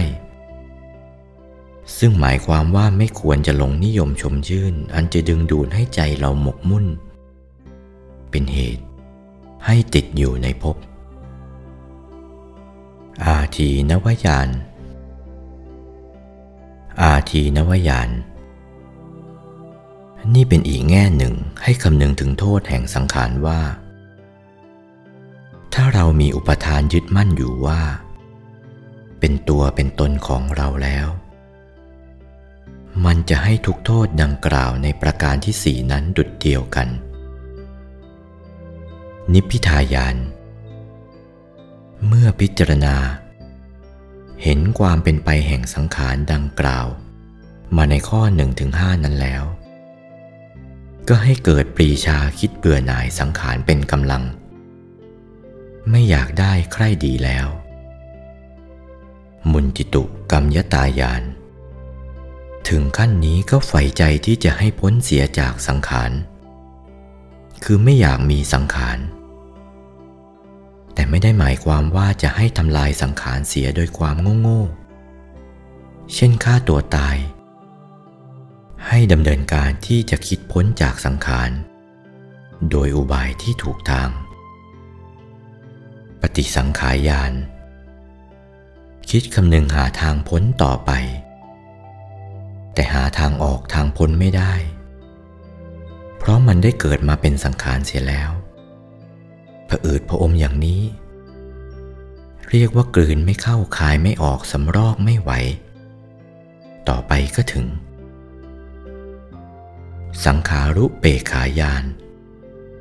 วางใจเป็นกลางไว้ เท่ากับว่าเมื่อกลืนไม่เข้าคายไม่ออกแล้วก็อมเฉยไว้ก่อน ต่อจากนี้จะมียานอีกอันหนึ่งเกิดขึ้น คือ อนุโลมยานคำหนึ่งผ่อนให้เป็นไปตามความที่เป็นจริงของมัน นี่ เป็นมัชชิมาปฏิปทา เดินสายกลางหันเข้าหาอริยสัจสี่โดยวิธีดังที่บรรยายมาข้างต้น ว่าโดยรวบรัดตัดความ ก็หันเข้าหลักธรรมกายนั่นเอง พิจารณาเห็นแจ้งชัดอริยสัจสี่ด้วยตาธรรมกาย รู้ชัดด้วยญาณธรรมกาย จึงเป็นวิปัสสนาวิชา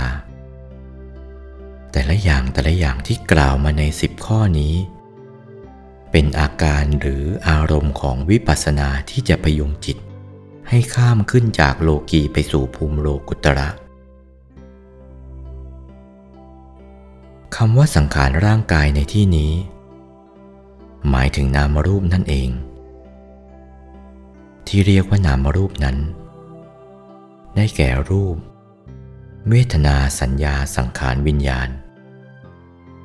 ห้าอย่างนี้รวมกัน ย่นย่อลง เรียกว่านามรูป มโนมยิทธิ แปลว่าฤทธิ์ทางใจ ใครบำเพ็ญได้ถึงที่ย่อมทำได้ คือทำให้ใจมีฤทธานุภาพผิดไปจากธรรมดา จะนึกให้เป็นไปอย่างไร ก็เป็นไปตามนึก ดังเมื่อพระพุทธเจ้าเสด็จจากดาวดึง นึกจะให้เทวดามนุษย์เห็นกัน เทวดาก็มองเห็นมนุษย์ มนุษย์ก็มองเห็นเทวดา ซึ่งมีปรากฏในเทโวโรหณสูตรนั้น เพราะมีธรรมกาย ธรรมกายนึกอย่างไรก็เป็นอย่างนั้น อิทธิวิธี แปลว่าแสดงฤทธิ์ให้ปรากฏได้ต่างๆ ดังเช่นเนรมิตจัก เนรมิตพระกาย และเนรมิตปราสาทราชฐานในครั้งทรงทรมานพระเจ้าชมพูบดี จนพระเจ้าชมพูบดีหมดทิฏฐิมานะ แล้วจึงทรงแสดงธรรมสั่งสอนเป็นต้น ทิพจักสุ แปลว่าตาทิพซึ่งหมายความว่า มองเห็นอะไรอะไรได้หมด ไม่ว่าอยู่ใกล้ไกลอย่างไร อย่างเช่นเรื่องพระมเหสวนทดลองพระศาสดาให้ทรงปิดพระเนตรเสีย แล้วพระมเหสวนซ่อนตัวโดยจำแรงตัวให้เล็ก แทรกแผ่นดินไปซุกอยู่ในเมล็ดทรายใต้เชิงเขาพระสุเมน พระองค์ก็มองเห็น ทรงเรียกให้ขึ้นมา ยังหาว่าเป็นอุบายของพระองค์ จะเดาลักเขาเอา ในที่สุด พระองค์ก็เอาฝ่าพระหัตถ์ช้อนเอาตัวติดขึ้นมาพร้อมกับเมล็ดทรายนั้นให้เห็นประจักษ์ ตาทิพนี้แม้สาวกของพระองค์ก็มีได้ เอาตามนุษย์ตากายทิพรูปประพรมอรูปประพรมซ้อนกัน แล้วเอาตาธรรมกายมองซ้อนตากายอรูปประพรมจะเห็นชัด คล้ายกับว่าแว่นหลาย ๆ ชั้นซ้อนกัน ทิพโสตแปลว่าหูทิพ ใครจะพูดอะไรกันที่ไหนได้ยินหมด โดยเอาแก้วหูกายมนุษย์กายทิพรูปภพอารูปภพซ้อนกันตลอดแก้วหูของธรรมกาย ย่อมสำลิดผลเป็นหูทิพได้ยินอะไรหมด ปริจิตวิชา แปลว่าความรู้ที่สามารถทำให้ร่วงรู้ถึงวาระจิตของผู้อื่นได้ ยังมีเรื่องพวกยักษ์เป็นอุปทาหรณ์คิดว่าจะตั้งปัญหาถามพระศาสดา ถ้าพระองค์แก้ไม่ได้จะจับโยนข้ามมหาสมุทร ครั้นมาถึงก็เรียกพระองค์ว่ามานี่ ยังไม่ทันจะได้พูดอะไรต่อไป พระองค์ก็ล่วงรู้เสียก่อนแล้วว่า อารวกยักษ์คิดมาอย่างไร พระองค์ทรงเย้ยไปว่าจะเรียกตถาคตใหญ่เล่าเข้าไปหา ท่านจะจับเราโยนข้ามมหาสมุทร แล้วในที่สุดได้ตรัสต่อไปว่า ปัญหาที่ท่านคิดจะถามเรานั้น พ่อของท่านก็บอกไว้ใช่ไหม แล้วเราจะบอกท่านได้ต่อไปด้วยว่า พ่อท่านได้รับบอกมาจากพระกัสสปะสัมมาสัมพุทธเจ้า นี่ร่วงรู้ใจคนได้อย่างนี้ นี่ ปุเพนิวาสวิชา แปลว่าความรู้ที่ระลึกชาติหดหลังได้ ว่าชาติไหนเป็นอะไร เกิดที่ไหนมาแล้ว ดังมีเรื่องเวสสันตระชาดกเป็นหลักฐาน ไม่มีสิ่งที่จะพึงละแวงสงสัยอย่างไร เป็นองค์แห่งสัมมาสัมโพธิญาณโดยแท้ อาสวัคกยวิชชา แปลว่าความรู้ที่ทำลายอาสวะให้หมดสิ้นไป กล่าวคือ กามาสวะภวาสวะ ทิฏฐาสวะ อวิชชาสวะ ทั้งสี่ประการนี้ พระองค์มีทัศนปรีชาญาณ อย่างรู้วิถีทางที่ทำให้หมดสิ้นไป ไม่มีในพระกมลของพระองค์ แม้แต่สักเท่ายองใหญ่ จรณะสิบห้าต่อไปนี้ ถึงเรื่องจรณะสิบห้าจักได้ขยายความพอสมควร จรณะ แปลว่าประพฤติ หรือทำควรประพฤติ จรณะสิบห้าประกอบด้วย ศีลสังวร ได้แก่ความสำรวมในพระปาติโมกอินทรียสังวร การสำรวมอินทรีย์ทั้งหกคือตาหู จมูกลิ้น กายใจ ไม่ให้อารมณ์ส่วนที่จะชักนำไปทางชั่วเข้าติดอยู่ได้ แต่การสังวรเหล่านี้ ประจำพระองค์เป็นปกติอยู่ ไม่จำเป็นต้องพยายามฝืนอย่างเช่นปุถุชนทั้งหลาย โภชเนมัตตัญยุตา การรู้ประมาณในการบริโภคพอสมควร ไม่มากไม่น้อยเกินไป เป็นจริยาที่เราควรเจริญลอยตาม ว่าโดยเฉพาะการบริโภคอาหาร ถ้ามากเกินไป แทนที่จะมีคุณแก่ร่างกาย กลับเป็นโทษ ชาคริยานุโยกทางประกอบความเพียรทำให้พระองค์ตื่นอยู่เสมอ คือรู้สึกพระองค์อยู่เสมอ นิวรณ์เข้าครอบงำไม่ได้เป็นปกติศรัทธา พระองค์ประกอบด้วยศรัทธาอย่างอุกฤษที่ปรากฏในเวสสันดรชาดกเป็นต้น พระองค์ ได้บำเพ็ญทานบารมี บริจาคของนอกกาย ทานอุปบารมี สละเนื้อเลือด เพื่อทำความเพียร ทานปรมัตถบารมี สละได้ถึงชีวิตมาแล้วอย่างสมบูรณ์ สติ ได้แก่ที่เรียกว่าสติวินัย พระองค์ไม่เผลอในการทุกเมื่อ เราผู้ปฏิบัติ ควรเจริญรอยตามดังแนวที่ทรงสอนไว้ในมหาสติปัฏฐานสูตร ไม่ว่าจะนั่ง เดิน ยืน นอน ให้มีสติอยู่เสมอ สติในมหาสติปัฏฐานสูตร ท่านหมายเอาสติที่ตรึกถึงกายเวทนาจิตธรรม ฮิริ การละอายต่อความชั่ว โอตปะ สะดุ้งกลัวบาป ทั้งสองประการนี้ เป็นจรณะที่ติดประจำพระองค์อยู่อย่างสมบูรณ์พาหุสัจจะฟังมาก นี่ก็มีประจำพระองค์มาแต่ครั้งยังสร้างบารมี พระองค์ทรงเอาใจใส่ฟังธรรมในสำนักต่างๆ เป็นลำดับ จนกระทั่งอาลาระดาบทและอุทกดาบท ซึ่งได้ทรงเรียนรู้รูปฌานรูปฌานมาจากสำนักนี้ อุปักกโม ความเพียรไม่ละลด ดังเช่นทรงบำเพ็ญพุทธกิจห้าเป็นประจำ เวลาเช้าบินทบาท เวลาเย็นทรงแสดงธรรม เวลาค่ำทรงประทานพระโอวาทแก่ภิกษุ เวลาเที่ยงคืน ทรงเฉลยปัญหาเทวดา เวลาใกล้ลุ่งพิจารณาเวนยสัตว์ที่จะพึงโปรด ปัญญา มีความรู้ความเห็นกว้างขวางอย่างรู้เหตุรู้ผลถูกต้อง ไม่มีผิดพลาด จรณะยังประกอบด้วยรูปฌานอีกสี่ จึงรวมเป็นจรณะสิบห้ารูปฌานสี่นั้น พระองค์ได้อาศัยมาเป็นประโยชน์ที่จะขยับขยายโลกียปัญญาให้เป็นโลกุตละ เป็นพวกสมาธินั่นเอง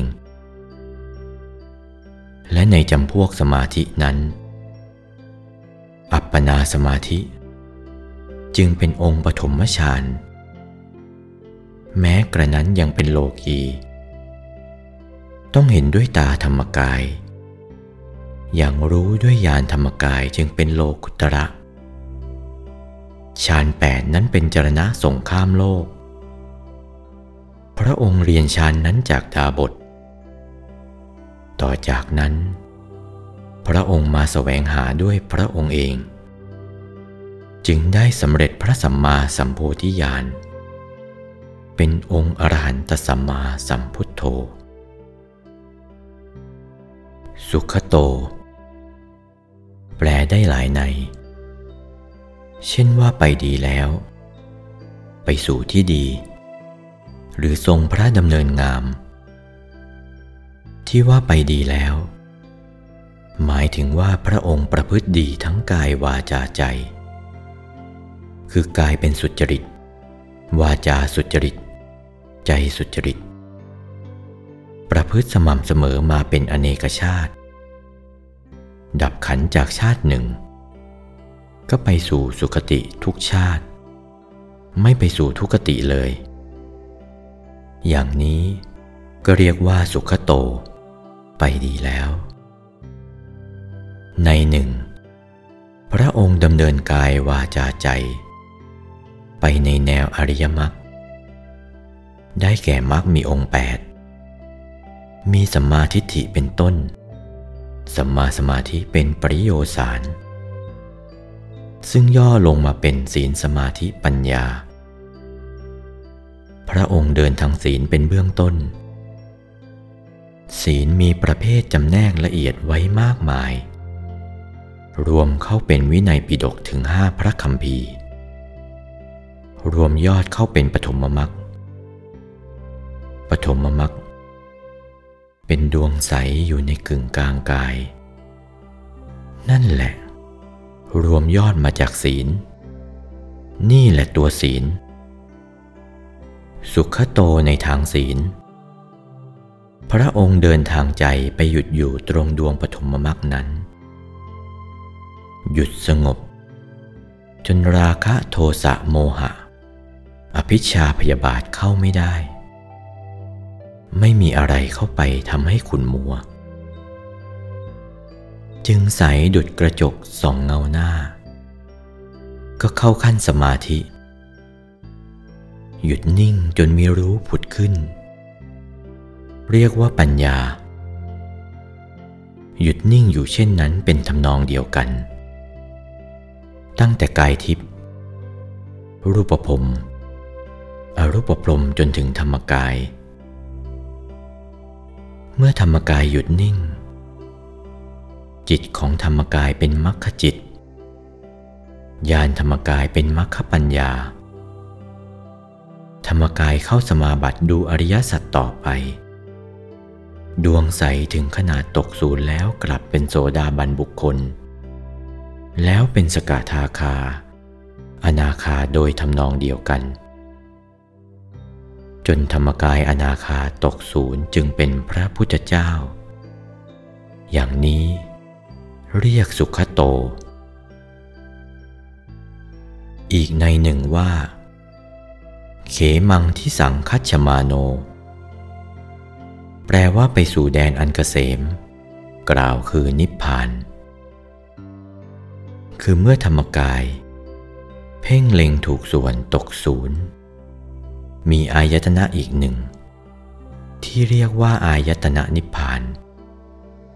ดึงดูดธรรมกายที่ตกศูนย์นั้นเข้านิพพานอยู่เนืองนิด แม้ในขณะมีพระชนอยู่ ชื่อว่าไปอยู่สู่แดนเกษมประการหนึ่ง เมื่อจะดับขัน พระองค์เข้าสมาบัติอายตนะนิพพานดึงดูดเข้าสู่นิพพานไป นี่ก็เรียกว่าไปสู่แดนอันเกษม ซึ่งอยู่ในความหมายว่าสุขโต สุขโต ที่แปลว่า ทรงพระดำเนินงาม หมายถึงว่าเมื่อครั้งจะทรงพระดำเนินไปโปรดพระปัญจวัคคีย์อย่างป่าอิสิปตนะนั้น ทรงเดินไปด้วยย่างพระบาท มีฉัพพันรังสีรุ่งโรจน จนแม้แต่ว่าสัตว์จตุบททวิบาทที่มาแลเห็นก็งงงัน หยุดนิ่งตะลึงไปไม่ได้ อย่างนี้เรียกว่าทรงพระดำเนินงาม สุนทรฐานังขตัตตา ที่ว่าสุขโต เพราะอาจว่าไปสู่ที่ไหน ดีที่นั่น ดังเช่นครั้งเมื่อเมืองไผ่สาลีเกิดไข้ทรพิษระบาดไปทั่วเมือง ผู้คนล้มตายกันมาก จนหาคนจะเก็บศพจะฝังไม่ได้ ถึงกับปล่อยให้เน่าคาเรือน พวกเจ้าลิชวีประชุมกันให้ไปเชิญพระองค์ พระองค์มาถึงฝั่งแม่น้ำข้างหนึ่งเป็นเวลาเย็นแล้ว จึงทรงประทับยับยั้งอยู่ ในคืนนั้นเทวดาทั้งหลายรู้ว่า รุ่งขึ้นพระศาสดาจะเสด็จข้ามฟากไปสู่นครไผ่สาลี เห็นว่าที่นั่นอากูลไปด้วยซากศพ จึงประชุมกัน ให้วัดสาวลาหก บันดาลให้ฝนตกลงมามากมาย จนเป็นกระแสน้ำพัดซากศพเหล่านั้นไปหมดสิ้น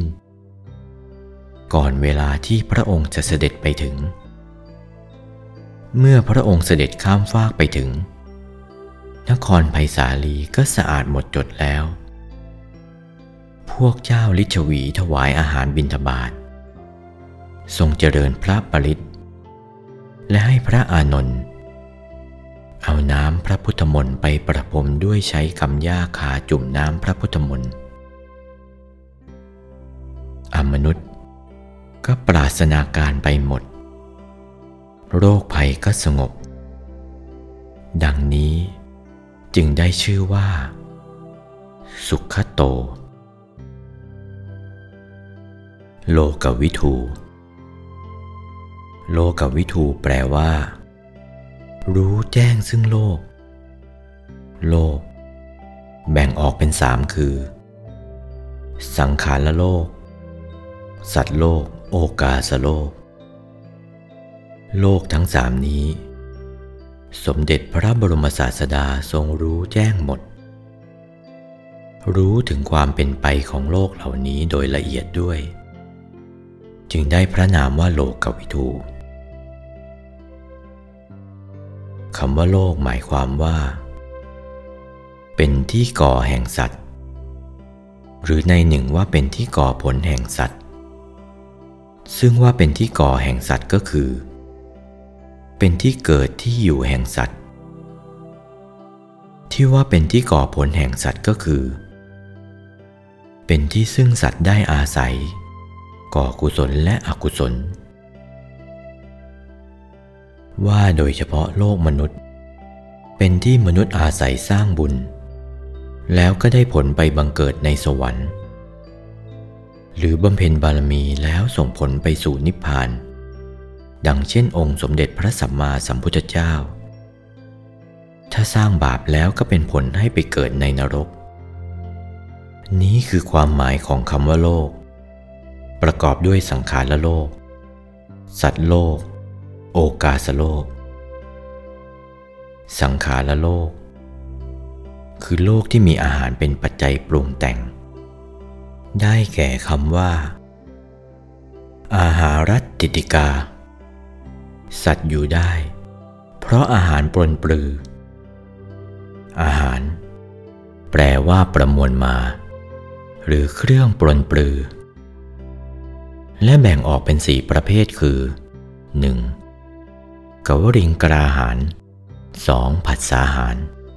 3. มโนสัญเจตนาหาร 4. วิญญาณาหาร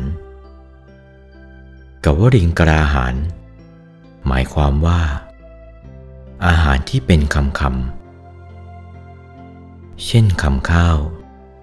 ส่วนละเอียดของอาหารคือโอชะ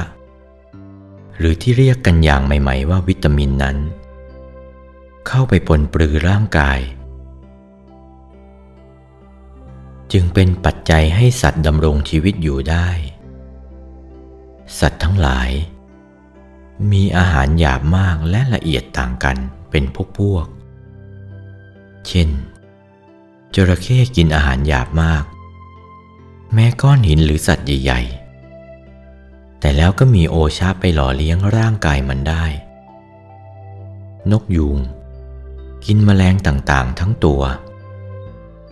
หมาในแทะกินกระดูกสัตว์ที่แข็งๆ ช้างม้าโคกระบือ กินหญ้าและใบไม้ ของหยาบๆ ก็มีโอชาไปหล่อเลี้ยงร่างกายมันได้ มนุษย์ กินอาหารละเอียดกว่าสัตว์ที่กล่าวมาเป็นชั้นๆ เช่นราษฎรสามัญกินอาหารหยาบกว่าพระมหากษัตริย์ พวกเทวดากินอาหารละเอียดกว่ามนุษย์ อย่างที่เรียกว่าทิพย์ก็คือโอชาส่วนละเอียดของอาหาร พวกพรหมละเอียดยิ่งกว่าเทวดาอีก มีจักรพรรดิคอยปลนปลือ แม้เลยชั้นรูปพรหมอรูปพรหมขึ้นไป คือถึงชั้นนิพพาน ก็มีอาหารส่วนละเอียดไปหล่อเลี้ยงเช่นเดียวกัน อาหารละเอียดเป็นที่สุด แต่อยู่นอกโลก นี่เป็นการสาวหาเหตุผลประกอบเป็นลำดับชั้นไป มิใช่ตำรับตำราโดยตรง แม้ในพวกเทวดากันเองก็มีอาหารละเอียดต่างกันเป็นชั้น ๆ ขึ้นไป ภูมิมะเทวดามีอาหารหยาบกว่าพวกเทวดาอื่น ถัดขึ้นไปชั้นยามาและอื่นๆ ละเอียดยิ่งกว่ากันขึ้นไปทุกชั้น การกินอาหารของพวกเทวดา มีอาการเหมือนเราฝัน แล้วก็มีความอิ่มเอิบไปตามระยะเวลา แต่ระยะเวลานานกว่ามนุษย์ต่างกันเป็นลำดับขึ้นไป อาหารเป็นปัจจัยให้เกิดรูป มีโอชาเป็นคำรบแปดคือปัทวี อาโป เตโช วายโย วันโน คันโทระโส และโอชา ซึ่งเรียกว่ากลาปลูกคือรูปเกิดจากอาหารเป็นคำคำนี้จำพวกกวลิงกลาหาร นี่คือความหมายของคำว่ากวลิงกลาหาร ซึ่งเป็นหนึ่งในอาหารของสังขารโลก คือโลกที่มีอาหารเป็นปัจจัยปรุงแต่ง 2. ผัสสาหาร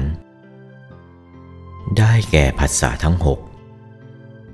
คือผัสสะทางตา หู จมูก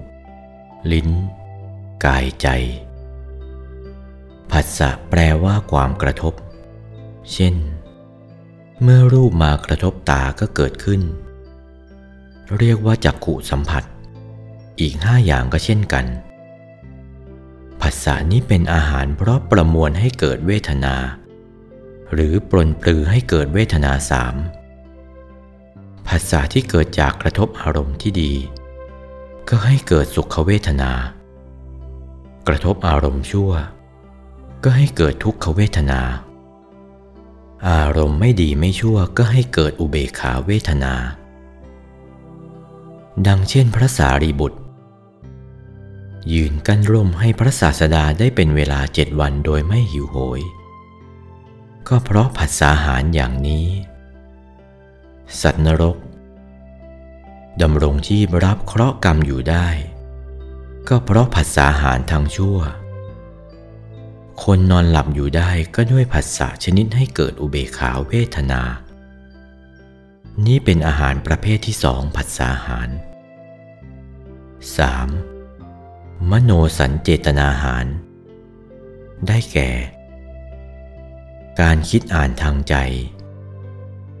มโนสัญเจตนาหารนี้เป็นอาหารประมวลมาซึ่งภพสามคือกรรมภพและอรูปภพแล้วแต่เจตนา คือมุ่งไปเกาะภพไหน เมื่อประกอบถูกส่วนก็ไปสู่ภพนั้น เจตนาเป็นตัวกรรม ได้ในบาลีว่า เจตนาหังพิกเวกัมมังวัฏามิ ซึ่งหมายความว่า ดูก่อนภิกษุทั้งหลาย เรากล่าวว่าเจตนานั่นเองเป็นตัวกรรม คนที่ทำกรรมเป็นกุศล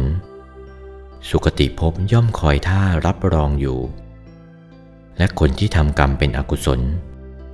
ทุกติภพก็ย่อมคอยท่ารับรองเขาอยู่เหมือนกัน นี้คือมโนสัญเจตนาหาร 4. วิญญาณอาหาร วิญญาณ แปลว่าความรู้แจ้ง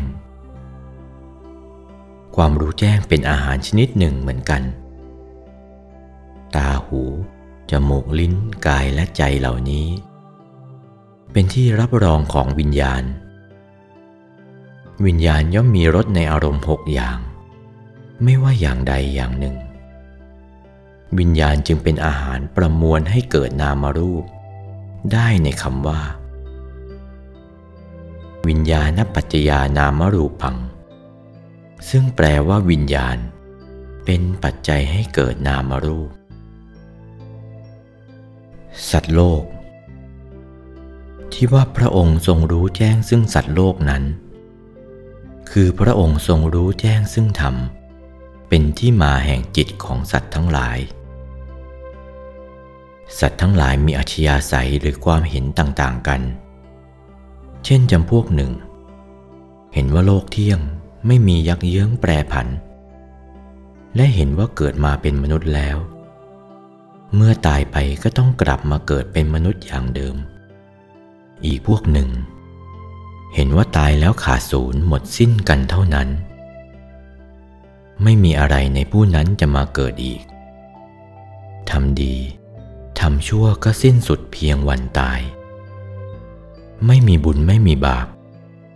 จะตามไปสนองในภพหน้าที่ไหนอีก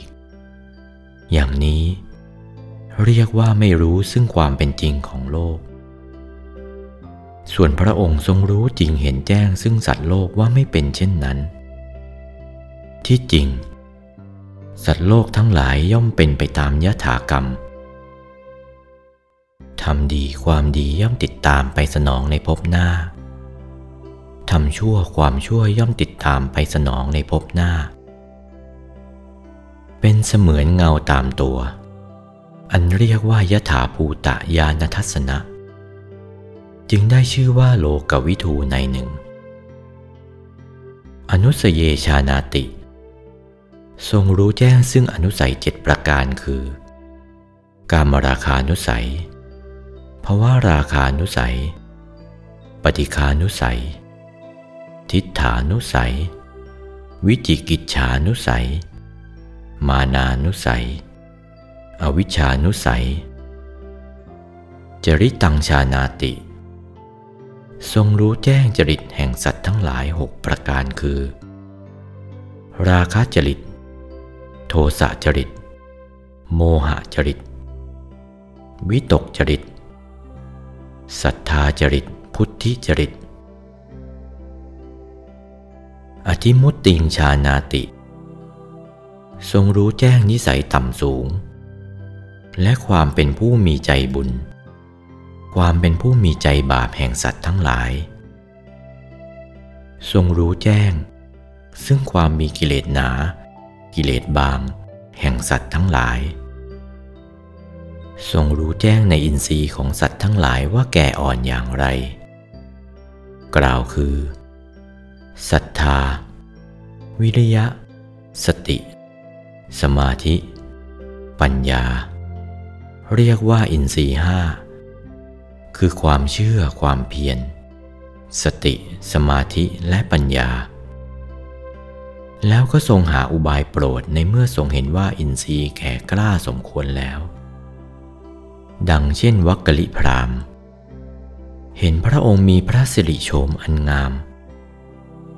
ชอบเนื้อชอบใจ จนถึงขอบวชเป็นภิกษุ บวชแล้วก็เฝ้ามองดูพระสิริโฉมของพระองค์เป็นเนืองนิด พระองค์ก็ทรงรอไว้ ครั้นเมื่อเห็นว่าอินทรีย์แก่กล้าแล้ว จึงทรงเริ่มหาอุบายโปรด โดยตรัสว่า วักกะลิ ท่านจะมัวมามองดูร่างกายอันเน่าเปื่อยนี้ใหญ่ ผู้ใดเห็นธรรม ผู้นั้นจึงจะเห็นเรา พระวักกะลิน้อยใจที่พระองค์ตรัสห้ามเช่นนั้น จึงอำลาจากพระองค์จะไปโดดภูเขาตาย ในเมื่อใกล้โดด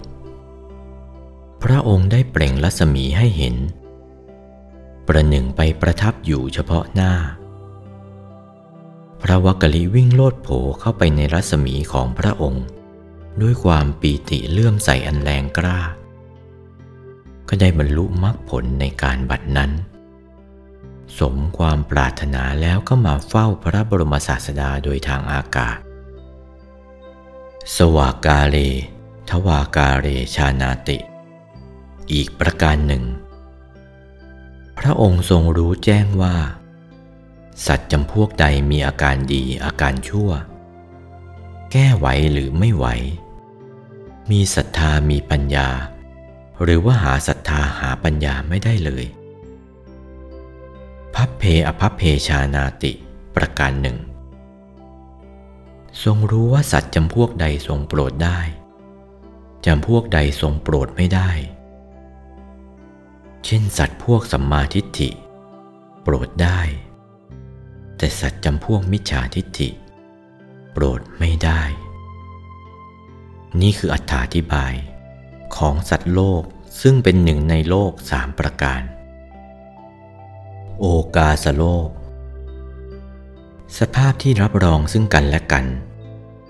คืออากาศรับรองธาตุไฟ ธาตุไฟ รับรองธาตุน้ำธาตุน้ำรับรองธาตุดิน ธาตุดิน รับรองภูเขาตรีกูด ภูเขาตรีกูด รับรองภูเขาสุเมนลาดภูเขาสุเมนลาดรับรองชั้นจาตุมหาราช ชั้นจาตุมหาราช รับรองชั้นดาวดึง ชั้นดาวดึงรับรองชั้นยามา ชั้นยามารับรองดุสิต ดุสิต รับรองนิมมานารดี นิมานารดีรับรองพระนิมมิตวสวัตตีปรนิมมิตวสวัตตี รับรองพรมปริสัชชา พรมปริสัชชารับรองพรมปุโรหิตา พรมปุโรหิตา รับรองมหาพรหมา มหาพรหมา รับรองปริตตาภา ปริตตาภา รับรองอัปปมานาภา อัปปมานาภารับรองอาพัสรา อาพัสรารับรองปริตตสุภา ปริตตสุภา รับรองอัปปมาณสุภา อัปปมาณสุภา รับรองสุภกินหา สุภกินหารับรองเวหัพลาและอสัญญสัตตา เวหัพลาและอสัญญสัตตา รับรองอวิหา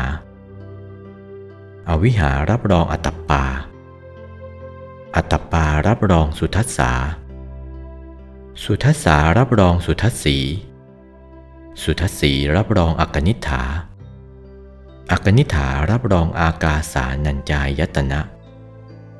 อากาสานัญจายตนะ รับรองวิญญาณัญจายตนะ วิญญาณัญจายตนะ รับรองอากินจัญญายตนะ อากินจัญญายตนะรับรองเนวสัญญานาสัญญายตนะ ส่วนสูงแต่มนุษย์โลกขึ้นไปถึงชั้นจาตุมหาราชิกา ได้ 42,000 โยชน์แต่จาตุมหาราชิกาขึ้นไปถึงดาวดึงได้ 42,000 โยชน์แต่ดาวดึงขึ้นไปถึงยามา ได้ 42,000 โยชน์แต่ยามาขึ้นไปถึงดุสิตได้ 42,000 โยชน์ แต่ดุสิตขึ้นไปถึงนิมมานารดีได้ 42,000 โยชน์ แต่นิมมานารดีขึ้นไปถึงปรนิมมิตวสวัตตีได้ 42,000 โยชน์ แต่ปรนิมมิตวสวัตตีขึ้นไป5ล้าน5แสน8พันโยชน์ถึงพรมปริสัชชา ขึ้นไปอีกเท่านั้น พรมโปรหิตาขึ้นไปเท่าๆกันดังนี้ จนถึงเนวสัญญา นาสัญญายตนะ มีระยะสูงเท่าๆกัน ดังนี้ ถ้าส่วนหยาบที่มีอยู่ตามปกติคือ ดิน หนา2 4 0 0 0 0โยชน์น้ำ หนา4 8 0 0 0 0โยชน์ไฟ หนา9 6 0 0 0 0โยชน์ลม หนา1ล้าน9 2 0 0 0 0โยชน์วิญญาณ หนา3ล้าน8 4 0 0 0 0โยชน์อากาศหนาลงไปไม่มีที่สุด เช่นภพสามนี้ อากาศที่อยู่รอบๆภพก็ไปจรดกับภพที่อยู่รอบๆออกไป ข้างล่างจรดขอบบนของโลกัน ข้างบนจรดขอบล่างของนิพพาน ทุกๆระหว่างของภพเหล่านี้ มีพระพุทธเจ้ารักษาอยู่ทั้งนั้น ธาตุเหล่านี้ ความจริง เป็นเพียงส่วนที่เรียกว่าโอกาสโลกสำหรับธาตุที่เป็นส่วนคันธโลกนั้น ละเอียดลงไปยิ่งกว่านี้หลายพันเท่าหลายพันทวี เพราะขันนั้นเป็นธาตุที่กลั่นมาจากธาตุอีกทีหนึ่ง เครื่องกันธาตุนี้ ตั้งอยู่ในศูนย์กลางธาตุทั้งหก ปริมาณความใหญ่โตของเครื่องก็เต็มธาตุนั้น เมื่อเครื่องแรกกลั่นธาตุเหล่านี้แล้วก็เอาแต่ส่วนที่ละเอียดที่สุดไปเก็บเข้า เครื่องกันที่สองสามสี่ห้าหกเจ็ดต่อไปเป็นลำดับ เมื่อเครื่องที่เจ็ดกลั่นเสร็จแล้ว ก็ทำการส่งธาตุที่ถูกกลั่นนั้น เข้ามาที่เครื่องศูนย์กลางของภพสามนี้ เมื่อเครื่องในภพสามนี้ รับธาตุมาแล้ว ก็จะเอามาเข้าเครื่องสำเร็จเก็บไว้เป็นเซฟทะเล เซฟทะเลเวลาที่ได้ธาตุมาแล้ว เครื่องที่ศูนย์กลางภพสามก็จะทำหน้าที่ประกอบเป็นขันธ์ห้าขึ้น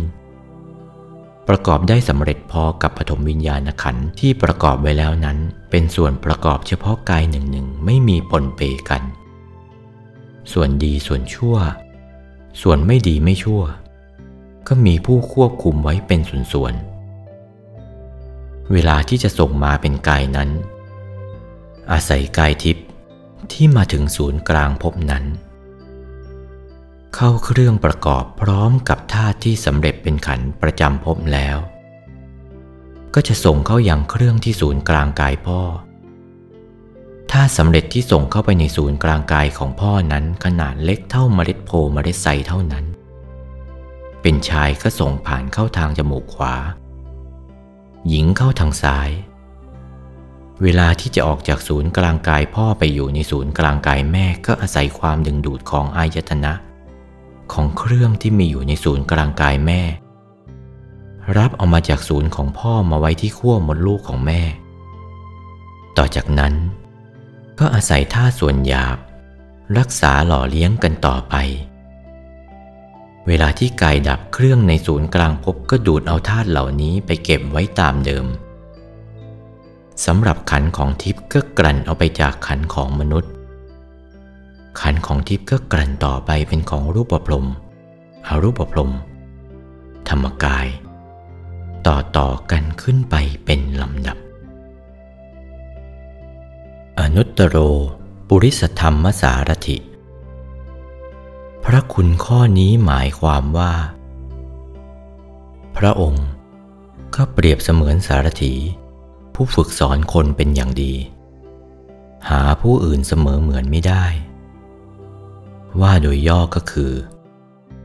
พระองค์มีพระปีชาญาณเฉลียวฉลาดในอันที่จะฝึกสอนคนให้เป็นคนดีได้ ว่าโดยที่สุดก็คือ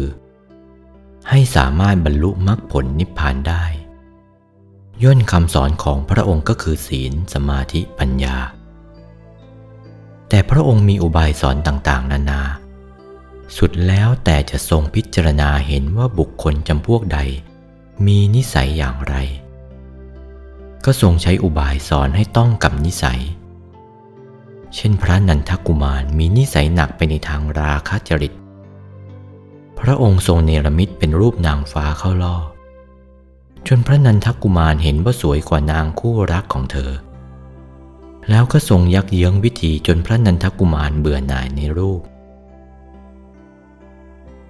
ในบางกรณี เพื่อการเผยแพร่พระพุทธศาสนา พระองค์ทรงใช้อิทธิปาฏิหาริย์มากมายดังเช่นเรื่องอุรุเวลกัสปะเป็นต้น ซึ่งมีเรื่องว่าครั้งนั้น เมื่อพระองค์คิดจะทรงปลูกฝังพระศาสนาให้เป็นปึกแผ่นในกรุงราชคลึแต่มีคณาจารย์คนสำคัญอยู่ที่นั่นชื่ออุรุเวลกัสปะ ซึ่งมีคนนับถือมาก ถ้าปราบอุรุเวลกัสปะเสียได้พระพุทธศาสนาจึงจะรุ่งเรือง พระองค์จึงเสด็จไปยังอาสมแห่งอุรุเวลกัสปะ ตรัสขอพักอาศัยราตรีหนึ่งที่โรงเพิง อุรุเวลกัสปะว่าที่นั่นมีพญานาคพิษร้ายอยู่ตัวหนึ่ง พระองค์ว่าไม่เป็นไร ก็เสด็จประทับอยู่ที่นั่น ครั้นตกเวลากลางคืนพญานาคสำแดงพิษ หรือเรียกว่าพ่นพิษทำร้ายพระองค์ แต่พระองค์ทรงดำรงพระสติเฉพาะหน้าต่อพระกรรมฐานภาวนานุโยกประมวลมาซึ่งอิทธาพิสังขารสำแดงเตโชกสินสมาบัติ บันดาลให้เปลวเพลิงยังพญานาคให้พ่ายแพ้ด้วยฤทธิ์ของพระองค์ แล้วให้ขดตัวอยู่ในบาท เอาไปให้อุรุเวลกัสปะกับบริวารดู แต่อุรุเวลกัสปะก็ยังไม่เลื่อมใส ยังถือทิฏฐิว่าตนเป็นอรหันต์อยู่ พระองค์ก็ทรงแสดงอีกหลายประการ ตลอดจนแสดงจงกรมคือเดินอยู่บนน้ำแล้วเหาะขึ้นบนอากาศ แล้วเลื่อนลอยลงมาสู่เรือของอุรุเวลกัสปะและบริวารที่ไปดูอยู่นั้น แล้วในที่สุดจึงชี้แจงให้พวกอุรุเวลกัสปะรู้ตัวว่า ทางที่พวกเธอปฏิบัติอยู่นั้น ไม่ใช่ทางที่จะบรรลุมรรคผล พวกเธอยังไม่ใช่พระอรหันต์อุรุเวลกัสปะได้สดับพระพุทธดีกาก็ละทิฏฐิ ซบเสียนลงแทบฝ่าพระบาทของพระองค์ ขอบรรพชาอุปสมบทในสำนักพระองค์ลำดับนั้น แล้วนาทีกัสปะและขยากัสปะผู้เป็นน้องของอุรุเวลกัสปะ ซึ่งต่างก็มีบริวารและเป็นคณาจารย์ตั้งอาสมอยู่ถัดๆกันไปตามลำดับของลำน้ำในรัญชลาทางใต้ ทราบเรื่องราวขึ้นก็พากันเลื่อมใส มาขอบรรพชาอุปสมบทในสำนักพระองค์หมดสิ้น ดังนี้ พระองค์จึงทรงเป็นผู้ฝึกสอนอย่างดีเลิศ ไม่มีผู้ใดเสมอเหมือน พระองค์จึงได้พระนามว่า อนุตตโร ปุริสธรรมสารถิ ดังนี้ สัทธาเทวมนุษย์สานัง สัทธาเทวมนุษย์สานัง แปลว่าพระองค์เป็นบรมครูแห่งเทวดาและมนุษย์ทั้งหลาย ข้อนี้ สาธกได้ด้วยพุทธกิจห้าประการซึ่งว่า 1. เวลาเช้าบิณฑบาต 2. เย็นทรงแสดงธรรม 3. พรบค่ำทรงให้โอวาทแก่ภิกษุ 4. เที่ยงคืน แก้ปัญหาเทวดา 5. ย่ำรุ่ง พิจารณาดูเวนยสัตว์ที่พึงจะโปรด จะเห็นได้ว่าในข้อ2ถึง3นั้น ทรงเป็นครูมนุษย์ ข้อ 4 นั้นทรงเป็นครูเทวดา และยังมีมงคลสูตรเป็นข้อยืนยันอีก เพราะเหตุที่พระองค์จะทรงแสดงมงคลสูตรนั้น ก็เนื่องจากเหตุว่าเทวดาลงมาเฝ้าและยกปัญหาขึ้นทูลถามว่า อะไรเป็นมงคล พระองค์จึงทรงประทานเทศนามงคลละสูตร ซึ่งเริ่มต้นด้วยบทพระคาถาว่า อเสวนาจะพาลานังเป็นอาทิ ซึ่งแปลว่าอย่าคบคนผ่านเป็นต้น ตลอดจนถึงนิพพานสัจฉิกิริยา การทำให้แจ้งซึ่งพระนิพพาน ซึ่งพระองค์ตรัสว่าสิ่งเหล่านี้ล้วนเป็นมงคลทั้งสิ้น ดังนี้จึงได้พระนามว่าสัทธาเทวมนุษย์สานัง พระองค์เป็นบรมครูทั้งเทวดาและมนุษย์ พุทโธคำว่าพุทโธแปลได้หลายใน แต่ในที่นี้จะขอแปลไปในทางที่ว่า เป็นผู้บานแล้ว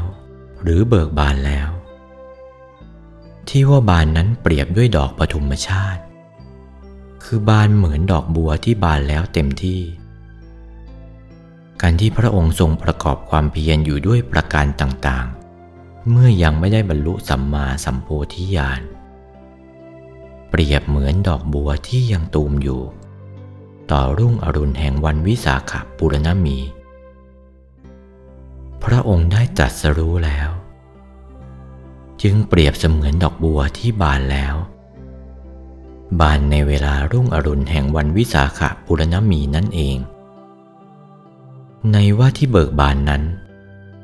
หมายความว่าเมื่อพระองค์ได้ทรงตรากตำเป็นเวลาล่วงถึงหกพรรษา แล้วจึงได้มาตัดสรู้อนุตตรสัมมาสัมโพธิญาณได้รับผลเป็นองค์อรหังและสัมมาสัมพุทโธดังบรรยายมาข้างต้นแล้ว พระกมลหฤทัยของพระองค์ ก็ย่อมผ่องแผ้วเบิกบานเต็มที่ เหตุว่าได้ผลสมปรารถนาที่พระองค์ทรงตั้งปณิธาน เพียรบำเพ็ญมาชนี จึงได้พระนามว่าพุทโธ ขอย้ำอีกหน่อยว่า การที่นำเอาดอกบัวบานมาเทียบความหมายแห่งคำว่าพุทโธนั้น ก็เพราะเหตุว่า เมื่อปฐมกัปเริ่มตั้งศีรษะแผ่นดินขึ้นใหม่ ๆ มีกอบัวเกิดขึ้นพร้อมทั้งมีดอกห้าดอก เท้าสุดทาวาสอย่างรู้ว่านี่เป็นนิมิตว่า ในกับนี้จะมีพระพุทธเจ้ามาตรัสโปรดเวนยสัตว์ห้าพระองค์ จึงประกาศสิทธิ์คำว่า นะ โม พุทธายะ ซึ่งมีความหมายว่านะคือพระกกุสันโธโม คือพระโกนาคมณะ พุทธ คือพระพุทธกัสสปะ ทา คือพระสมณะโคดม ยะ คือพระศรีอริยะเมตไตร ซึ่งได้ปรากฏเป็นที่นับถือกันมาจนบัดนี้ พระธรรมคุณ ต่อไปนี้ เป็นเรื่องธรรมคุณธรรมในที่นี้จะกล่าวเฉพาะพระสัทธรรมคำสอนของพระพุทธเจ้าที่ว่า สวาขาโต แปลว่าพระองค์กล่าวดีแล้วนั้น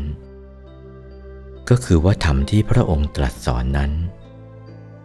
ล้วนแต่จะเป็นผลส่งให้ผู้ประพฤติปฏิบัติตาม ได้รับความร่มเย็นเป็นสุขทั้งสิ้น จึงได้ชื่อว่าเป็นธรรมที่พระองค์กล่าวแล้วดี ดีก็คือไม่มีเสีย คือคำสอนของพระองค์ ไม่ให้ทุกข์แก่ผู้ปฏิบัติเลย มีแต่จะนำไปสู่สุขอย่างเดียว มีอริยมรรคเป็นข้อสาธกที่ทรงสอนไว้ว่า ความเห็นชอบ ความดำริชอบ กล่าววาจาชอบ ประกอบการงานชอบ หาเลี้ยงชีพโดยชอบทำความเพียรชอบ ตั้งสติไว้ชอบ สมาธิชอบ พิจารณาดูให้ดีจะเห็นทำเหล่านี้ผู้ใดประพฤติได้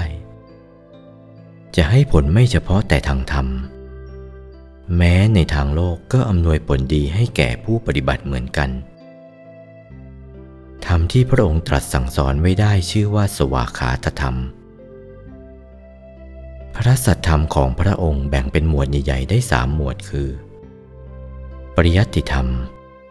ปฏิบัติธรรม ปฏิเวทธรรม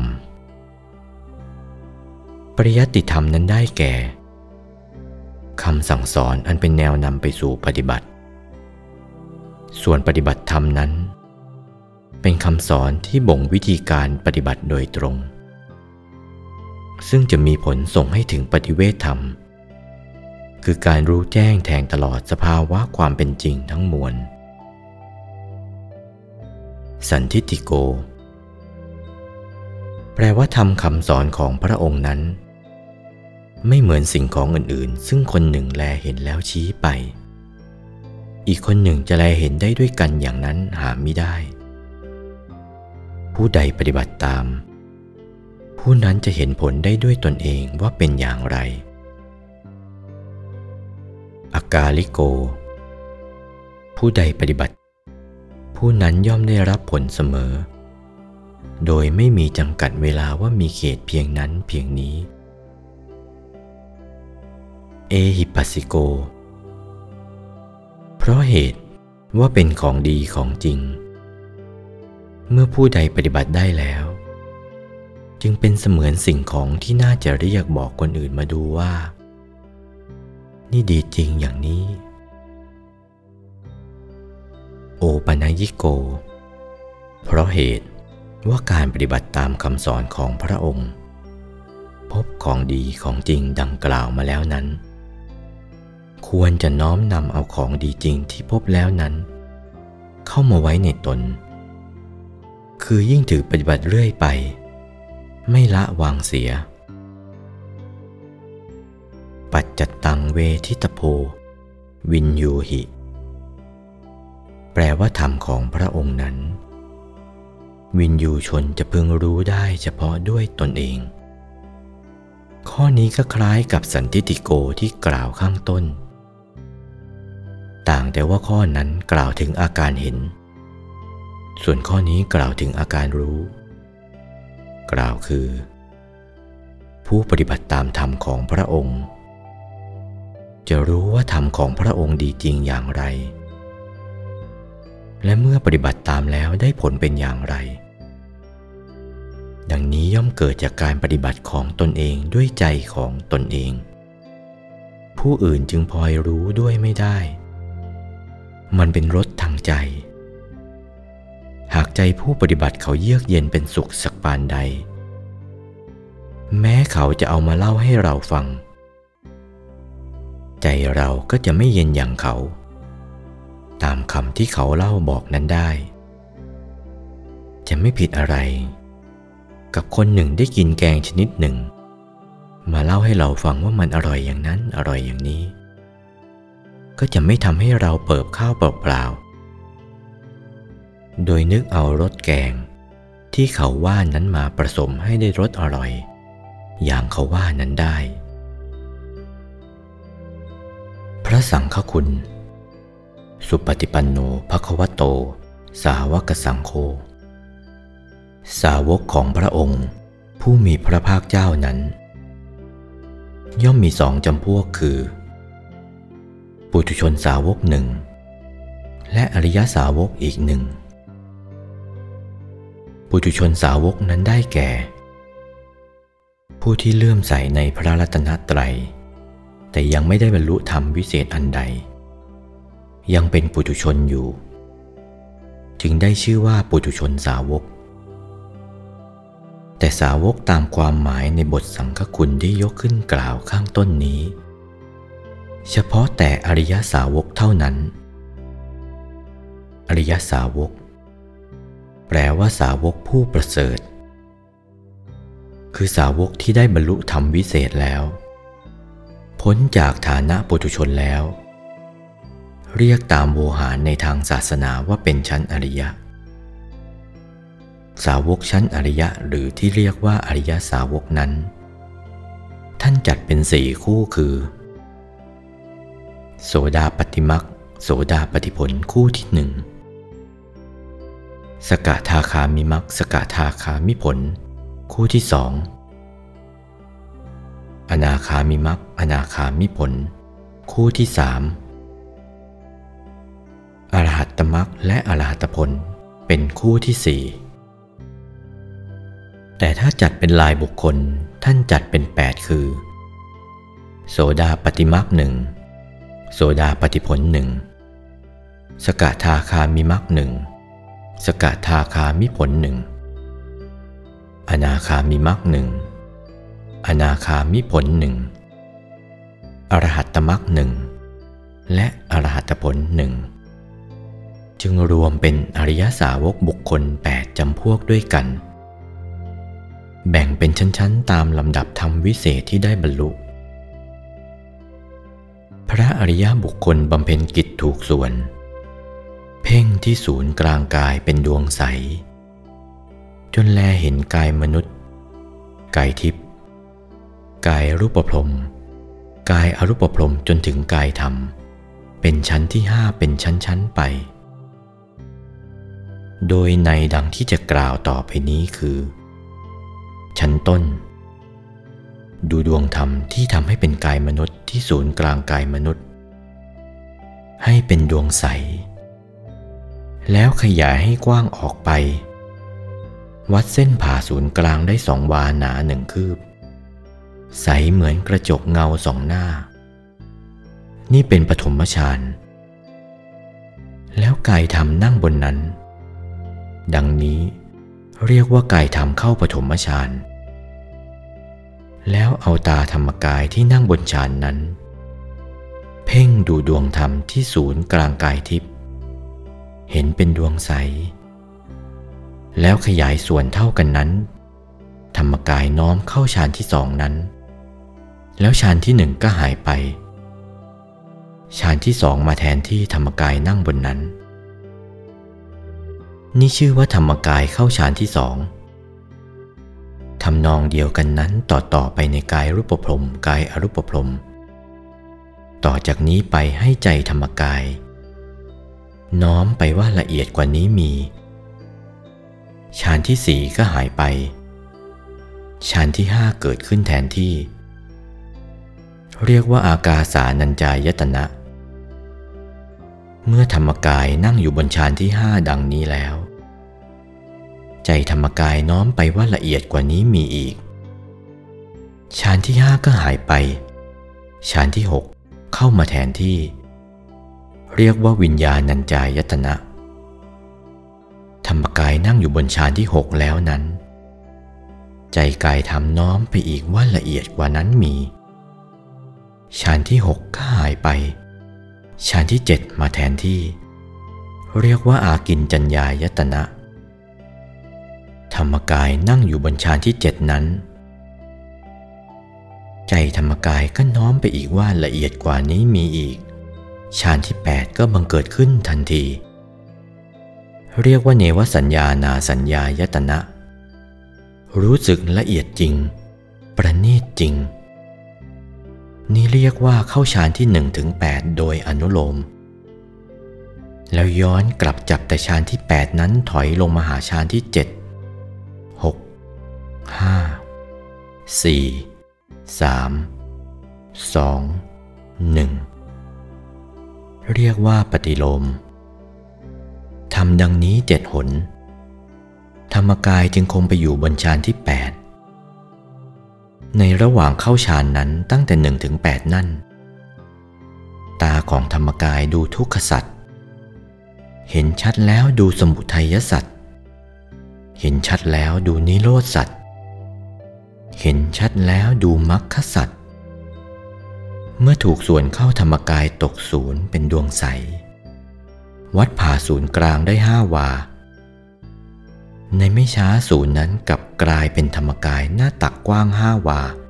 สูงห้าวา นี่เป็นพระโสดาแล้ว แล้วธรรมกายโสดานั้นเข้าฌานพิจารณาอริยสัจสี่ในกายทิพย์ ทำนองเดียวกับที่กล่าวมาแล้วนั้น เมื่อถูกส่วน ธรรมกายโซดาตกศูนย์วัดเส้นผ่าศูนย์กลางได้สิบวา ไม่ช้าศูนย์นั้นกลับเป็นธรรมกายหน้าตักสิบวาสูงสิบวา มีชื่อว่าพระสกทาคามี แล้วธรรมกายเข้าฌานและพิจารณาอริยสัจในกายรูปพรมทำนองเดียวกันนั้น เมื่อถูกส่วนธรรมกายสกัดทาคาตกศูนย์ วัดเส้นผ่าศูนย์กลางได้ 15 วา แล้วกลับเป็นธรรมกายหน้าตัก 15 วาสูง 15 วา มีชื่อว่าพระอนาคามี แล้วเอาธรรมกายของพระอนาคามีเข้าฌานพิจารณาอริยสัจสี่ในกายอรูปพรม เห็นชัดเช่นเดียวกับที่กล่าวมา เมื่อถูกส่วน ธรรมกายพระอนาคามีตกศูนย์วัดเส้นผ่าศูนย์กลางได้ 20 วา แวบเดียวกลับเป็นธรรมกายหน้าตักกว้าง 20 วาสูง 20 วา นี้เป็นพระอรหันต์แล้ว ที่ว่าธรรมกายนั้นสันฐานเป็นรูปพระพุทธปฏิมากรเกตดอกบัวตูม สีขาวเป็นเงา ใสเหมือนกระจกสองหน้า ชั้นพระโสดาละกิเลสได้สามคือ สกายทิฏฐิวิจิกิจฉาศีลพัตะปรามาตที่ท่านละสกายทิฏฐิได้ก็โดยท่านพิจารณาเห็นชัดว่า สังขารร่างกายนี้เหมือนเรือนที่อาศัยอยู่ชั่วคราว ไม่ช้าก็จะแตกจะทำลายไป จะยึดถือเอาเป็นตัวเป็นตนไม่ได้ เป็นสักแต่ธาตุทั้งหลายผสมส่วนกันเข้าจึงเป็นรูปเป็นนาม ย่อมแปรผันไปตามลักษณะของมัน ไม่ยืนยงคงที่ ถ้าไปยึดถือเป็นตัวเป็นตนก็รังแต่จะนำความทุกข์มาให้ ดังที่กล่าวมานี้เป็นอนิจจังทุกขังอนัตตา แต่ส่วนธรรมกายนั้น ท่านเห็นว่าเป็นนิจจังสุขขังอัตตา ท่านจึงไม่แยแสต่อกายมนุษย์ โดยเห็นว่าเป็นของไม่มีสาระดังกล่าวข้างต้น ท่านจึงข้ามพ้นสกายทิฏฐิไปได้ ที่ท่านละวิจิกิจฉาได้ก็ด้วยท่านเข้าถึงธรรมกายแล้ว ถอดกายทั้งสี่ซึ่งเป็นโลกี ถอดเป็นขั้นออกไปเสียได้แล้ว ท่านจึงหมดความกินแหนง สอดแคล้วในพระรัตนตรัย เพราะท่านเป็นตัวพระรัตนตรัยเสียแล้ว ที่ท่านละศีลและพระตัปรามาตได้นั้น ก็เพราะเมื่อท่านเป็นตัวพระรัตนตรัยเสียเช่นนี้แล้ว ศีลและวัดอันใด เป็นฝ่ายมิจฉาทิฏฐินอกพระพุทธศาสนา ไม่มีในท่านแล้ว จึงได้ชื่อว่าท่านพ้นแล้วจากศีลพัตปรามาตคือการยึดมั่นซึ่งศีลวัดนอกพระพุทธศาสนา ชั้นพระสกทาคา นอกจากกิเลสสามอย่างดังที่พระโสดาละได้แล้วนั้น ยังละกามราคะ พยาบาทยังหยาบได้อีกสองอย่าง กามราคะได้แก่ ความกำหนัดยินดีในวัตถุกรรมและกิเลสกรรม พยาบาทคือการผูกใจโกรธ พระอนาคา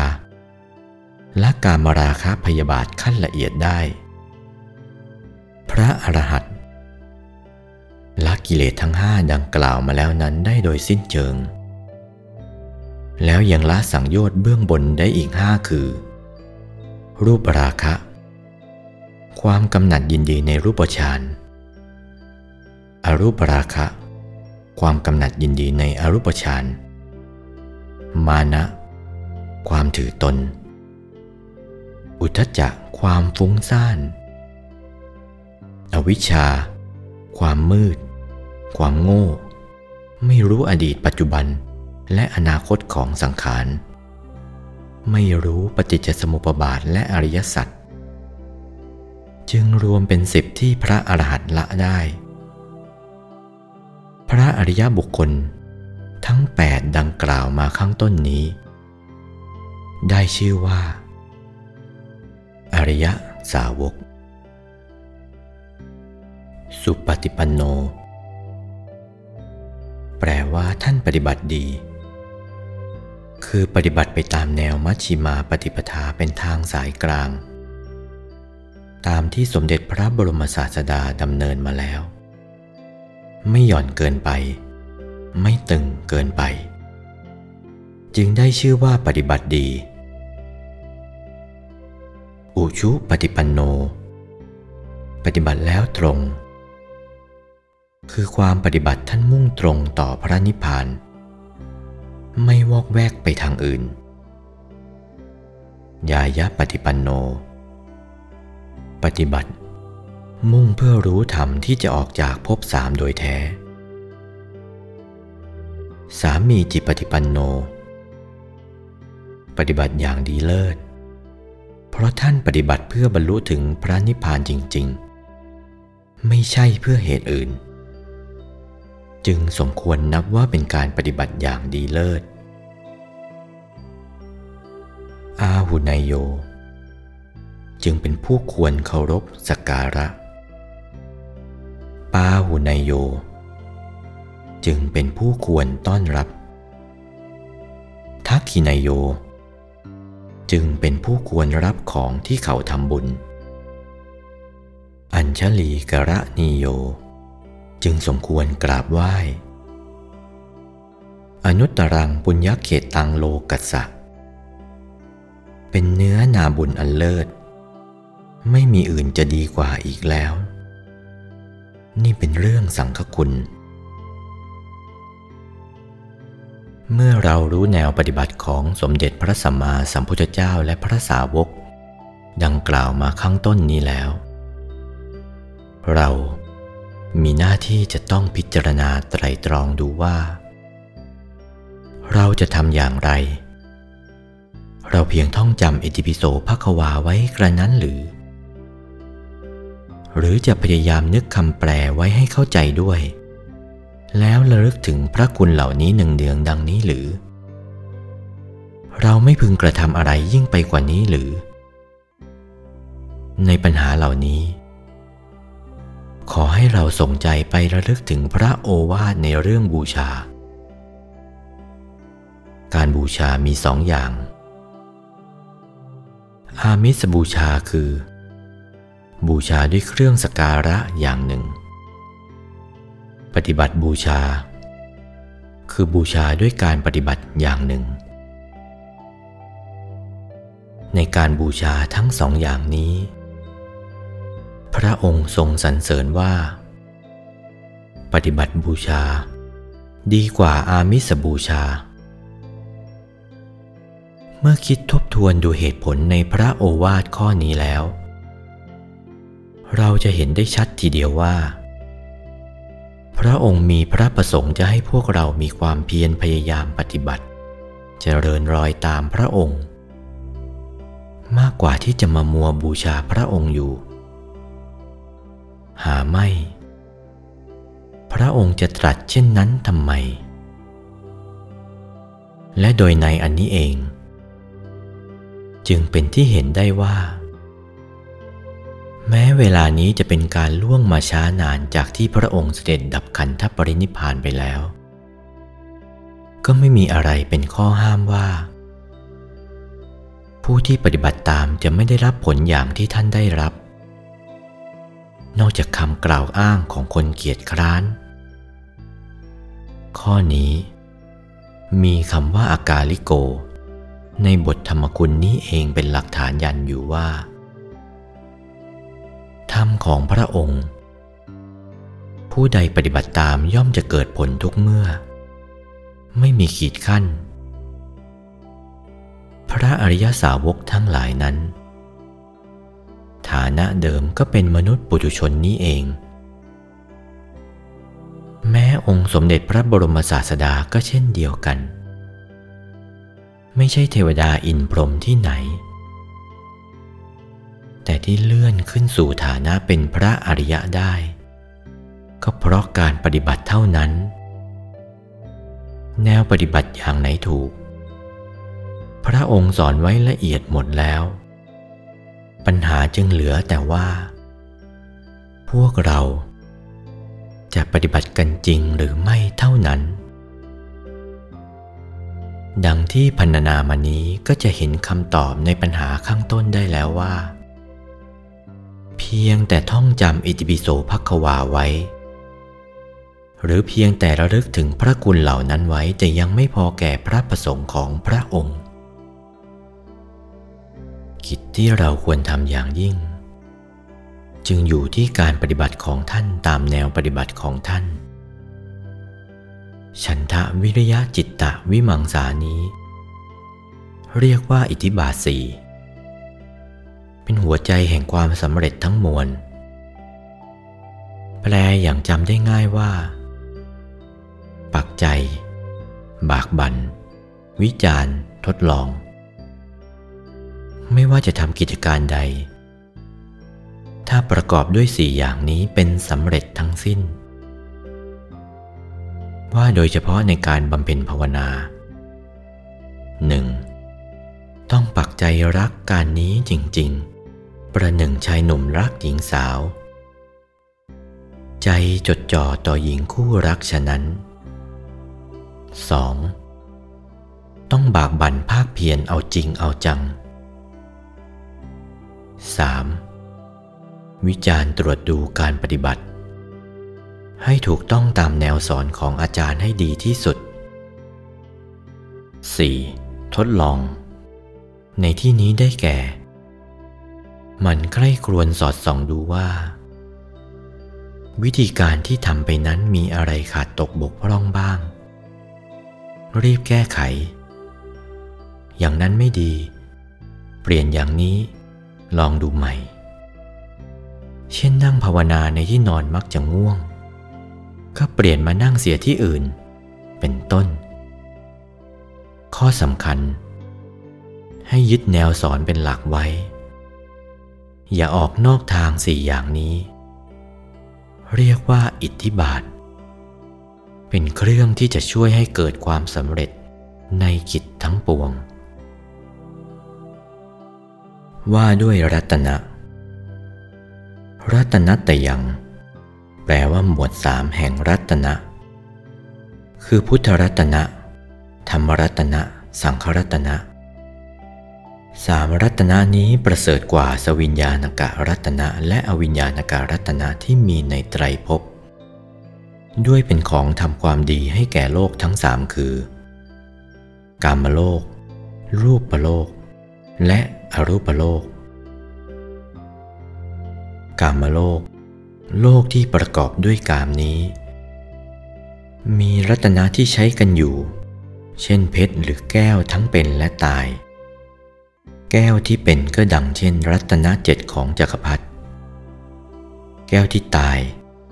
ก็ดังเช่นรัตนะ ที่นำมาจากต่างประเทศโดยมาก รูปโลก ก็มีรัตนะสำหรับให้เกิดแสงสว่างในโลกของเขา อรูปโลก ก็มีรัตนะสำหรับให้เกิดแสงสว่างในโลกของเขาดุดกัน ตั้งแต่เทวดาขึ้นไป มีรัตนะทั้งเป็นและตาย เป็นเครื่องให้เทวดาพรหมและอรูปพรหมอาศัยรัตนะเหล่านี้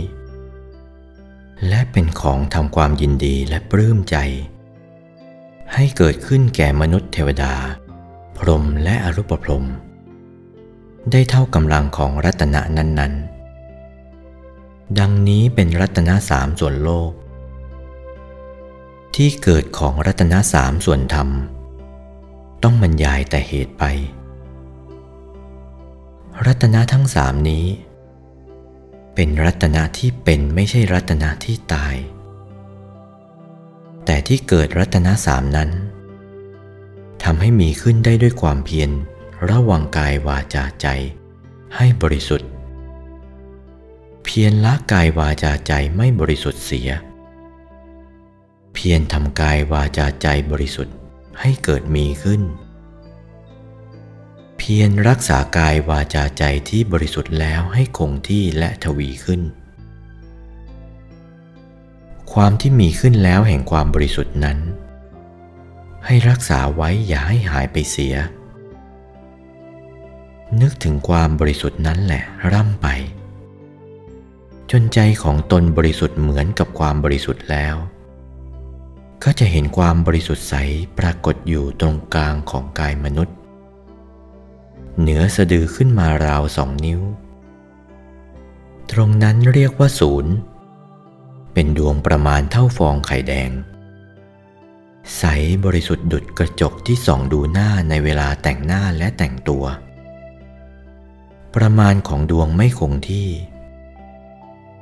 บางทีโตกว่าเล็กกว่าก็ได้ อย่างโตไม่เกินดวงจันทร์และดวงอาทิตย์ อย่างเล็กไม่เกินดวงตาดำข้างใน นี่เป็นเรื่องกำหนดของดวง ดวงนั้นแหละคือปฐมมรรคจำเดิมแต่เห็นดวงปฐมมรรคแล้ว ให้เอาใจของตนจรดอยู่ที่ศูนย์กลางดวงนั้นเสมอ ในอริยบททั้งสี่จนกระทั่งใจของตนนั้นไม่ไปจรดในที่อื่น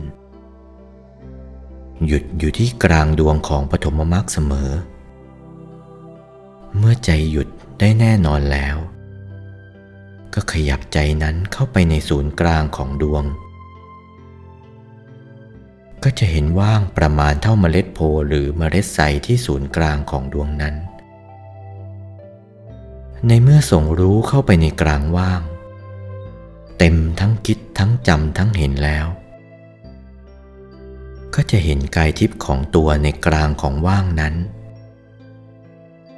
เห็นดังนี้ชื่อว่าเห็นกายในกาย คือกายทิพย์ในกายมนุษย์ แล้วเข้าดูดวงปฐมมรรคในกายทิพย์ที่ตรงศูนย์กลางของกายทิพย์อีก ก็จะเห็นเป็นดวงใสในกายทิพย์เท่าฟองไข่แดงของไก่ ใสเหมือนกระจกส่องเงาหน้าอีก แล้วเอาเห็นจำคิดรู้ จรดลงที่ศูนย์กลางของดวงทำแบบเดียวกับทำมาแล้ว ก็จะเห็นกายรูปพรมในกลางของดวงนั้น กายนั้นเหมือนกายของตัวเองจึงใช้ได้ ถ้าไม่เหมือนกายของตนเองทำไมจนเห็นเหมือนกายของตนเองจริง ๆ แล้วชื่อว่าเห็นกายในกาย คือกายรูปพรมในกายทิพย์แล้วเข้าไปดูดวงปฐมมรรคในกายรูปพรมต่อไป ก็จะเห็นเป็นดวงใสในกลางกายรูปพรมดุดที่เห็นมาแล้ว เอาเห็นจำคิดรู้ จรดลงที่ศูนย์กลางของดวง ก็จะเห็นกายอรูปพรมในกลางดวงนั้น รูปเหมือนตัวเองจึงใช้ได้ ถ้าไม่เหมือนทำใหม่ จนเหมือน แต่พอเหมือนแล้วใช้ได้ เรียกว่าเห็นกายในกาย คือเห็นกายอรูปพรม แล้วเข้าไปดูดวงปฐมมรรคในกายอรูปพรมต่อไป ก็จะเห็นดวงใสในกลางกายอรูปพรมดุดเห็นมาแล้ว เอาเห็นจำคิดรู้จรดลงที่ศูนย์กลางของดวงก็จะเห็นกายธรรมในกลางดวงนั้น รูปร่างเหมือนตัวเองแต่ใสเหมือนดังแก้วเกตดอกบัวตูม และเอาเห็นจำคิดรู้ เข้าหยุดที่ศูนย์กลางของกายธรรม ที่ตรงนั้นเป็นดวงใสเท่าฟองไข่แดงของไก่ โตได้ เล็กได้ใสดุดเพชร ชื่อว่าทำสำหรับทำให้เป็นธรรมกายทำสิ่งนี้แหละสำหรับรักษาเห็นจำคิดรู้ ให้บริสุทธิ์และให้หยุดด้วย ต้องให้หยุดให้มากที่สุดเท่าที่บังคับให้หยุดได้ หยุดให้มากที่สุดก็เจริญที่สุด หยุดต้องมีกลเม็ด หยุดดับยาไปหาละเอียดร่ำไป ไม่ใช่หยุดแล้วไม่ทำอะไรทำหยุดในหยุดนั่นแหละ หนักขึ้นทุกทีไม่มีเวลาหย่อน จึงจะเจริญถึงที่สุดเร็ว ธรรมกายเป็นกายที่ห้านั้น เป็นกายสำคัญที่สุดในพระพุทธศาสนา ผู้ใดทำกายนี้ให้เป็นขึ้นได้ ผู้นั้นก็ชื่อว่าเป็นพระพุทธเจ้า ชื่อว่าอนุพุทธเจ้า เป็นพระพุทธเจ้าตามเสด็จพระพุทธเจ้าคำว่าพระพุทธเจ้ามีหลายจำพวก เป็นสัพพัญญูพุทธเจ้าบ้าง ปัจเจกพุทธเจ้าบ้าง สาวกพุทธเจ้าบ้าง สุตตะพุทธเจ้าบ้างพระหุสุตตะพุทธเจ้าบ้าง อนุพุทธเจ้าบ้างดังนี้ ตรงกับกระแสพุทธดีกาว่า เราตถาคต กล่าวว่าท่านผู้สดับมากนั้นเป็นพระพุทธเจ้าองค์หนึ่ง ชื่อว่าพระหุสุตตะพุทธเจ้า เมื่อเป็นธรรมกายคือเป็นพระพุทธเจ้า ต้องเรียนวิชาของพระพุทธเจ้าต่อไป ถ้าจะเรียนต่อไป ต้องรู้จักธรรมที่ทำให้เป็นกายนั้น ๆ คือธรรมที่ทำให้เป็นกายมนุษย์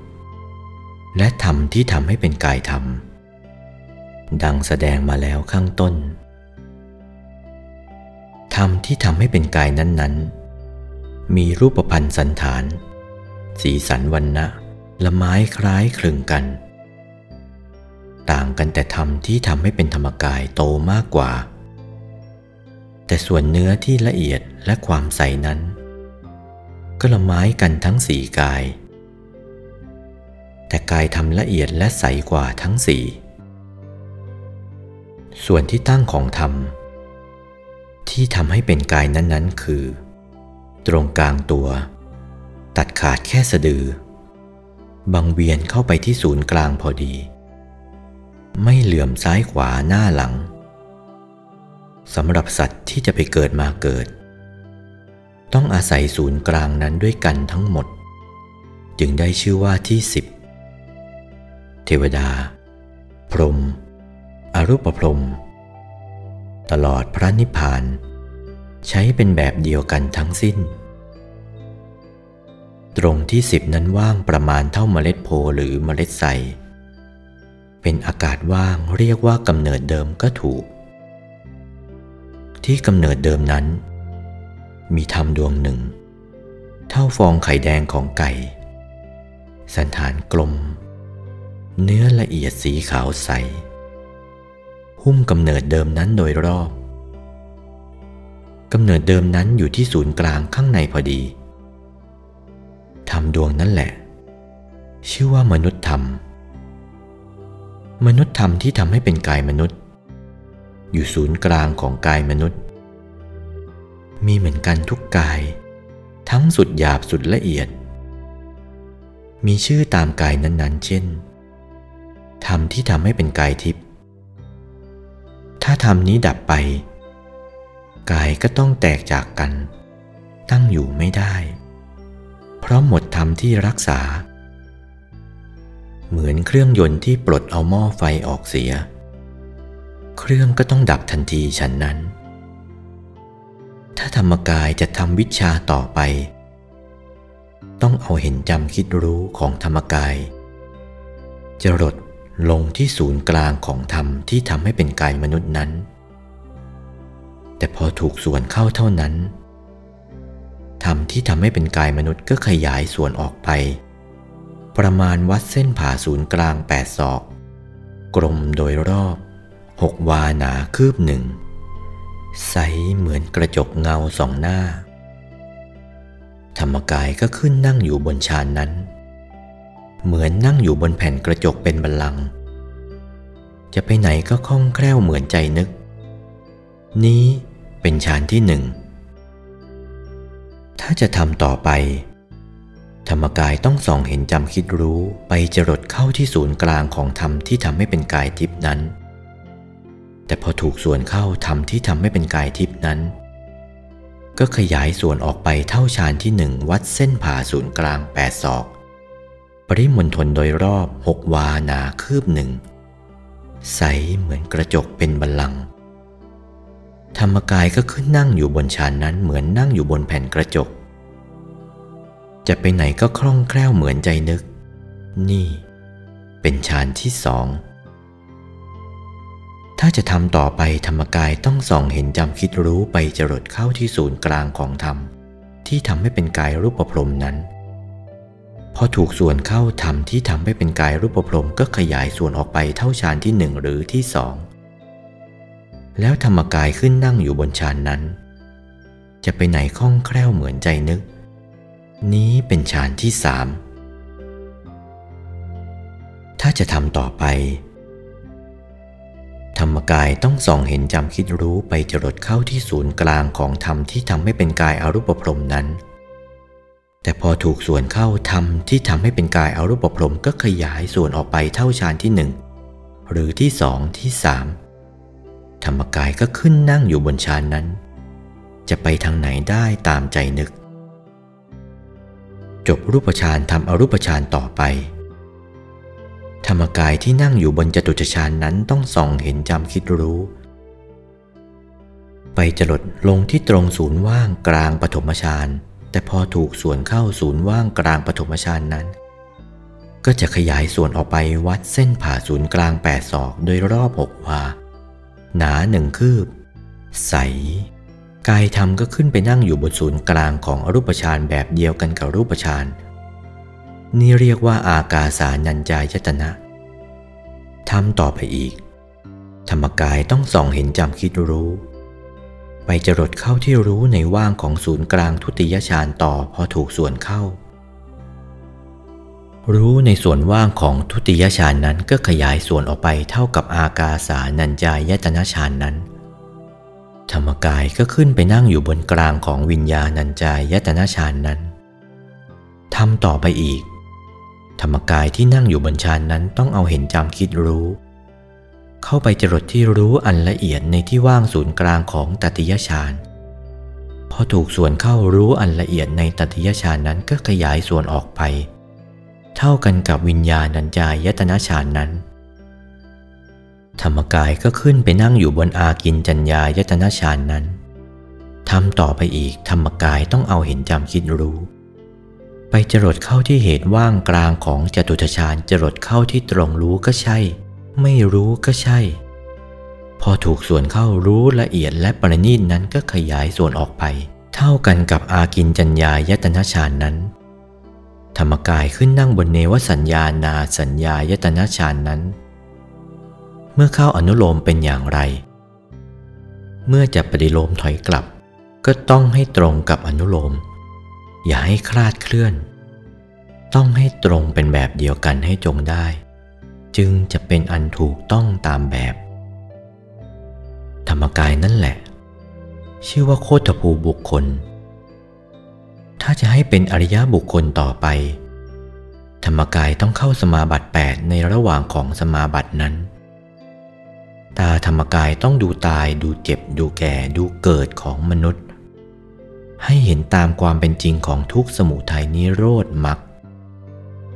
ถ้ายังไม่เห็นตามความเป็นจริง ต้องดูไปอีก แต่พอเห็นถูกส่วนเข้าเท่านั้น ธรรมกายตกศูนย์วัดผ่าเส้นศูนย์กลางของศูนย์นั้นห้าวา แล้วศูนย์นั้นกลับเป็นธรรมกายหน้าตักห้าวาเป็นพระโสดาทำต่อไป ธรรมกายของพระโสดานั้นเข้าสมาบัติ 8 ในระหว่างเข้าสมาบัตินั้น ต้องเอาตาธรรมกายของพระโสดา ดูตายดูเจ็บดูแก่ดูเกิดของเทวกาย เหตุให้เกิดและความดับเหตุให้ดับ ให้เห็นตามความเป็นจริงของทุกข์ สมุทัย นิโรธ มรรค ถ้ายังไม่เห็นตามความเป็นจริง ต้องดูต่อไปอีก แต่พอเห็นถูกส่วนเข้าเท่านั้น ธรรมกายของพระโสดาตกศูนย์ วัดเส้นผ่าศูนย์กลางของศูนย์นั้นสิบวา แล้วศูนย์นั้นกลับเป็นธรรมกายหน้าตักสิบวาเป็นพระสกทาคาตทำต่อไป ธรรมกายของพระสกทาคานั้นเข้าสมาบัติ 8 ในระหว่างเข้าสมาบัตินั้น ต้องเอาตาธรรมกายของพระสกทาคา ดูตาย ดูเจ็บ ดูแก่ดูเกิดของพรหมกาย เหตุให้เกิดและความดับและเหตุให้ดับ ให้เห็นตามความเป็นจริง ทุกข์สมุทัยนิโรธมรรคถ้ายังไม่เห็นตามความเป็นจริง ต้องดูต่อไปอีก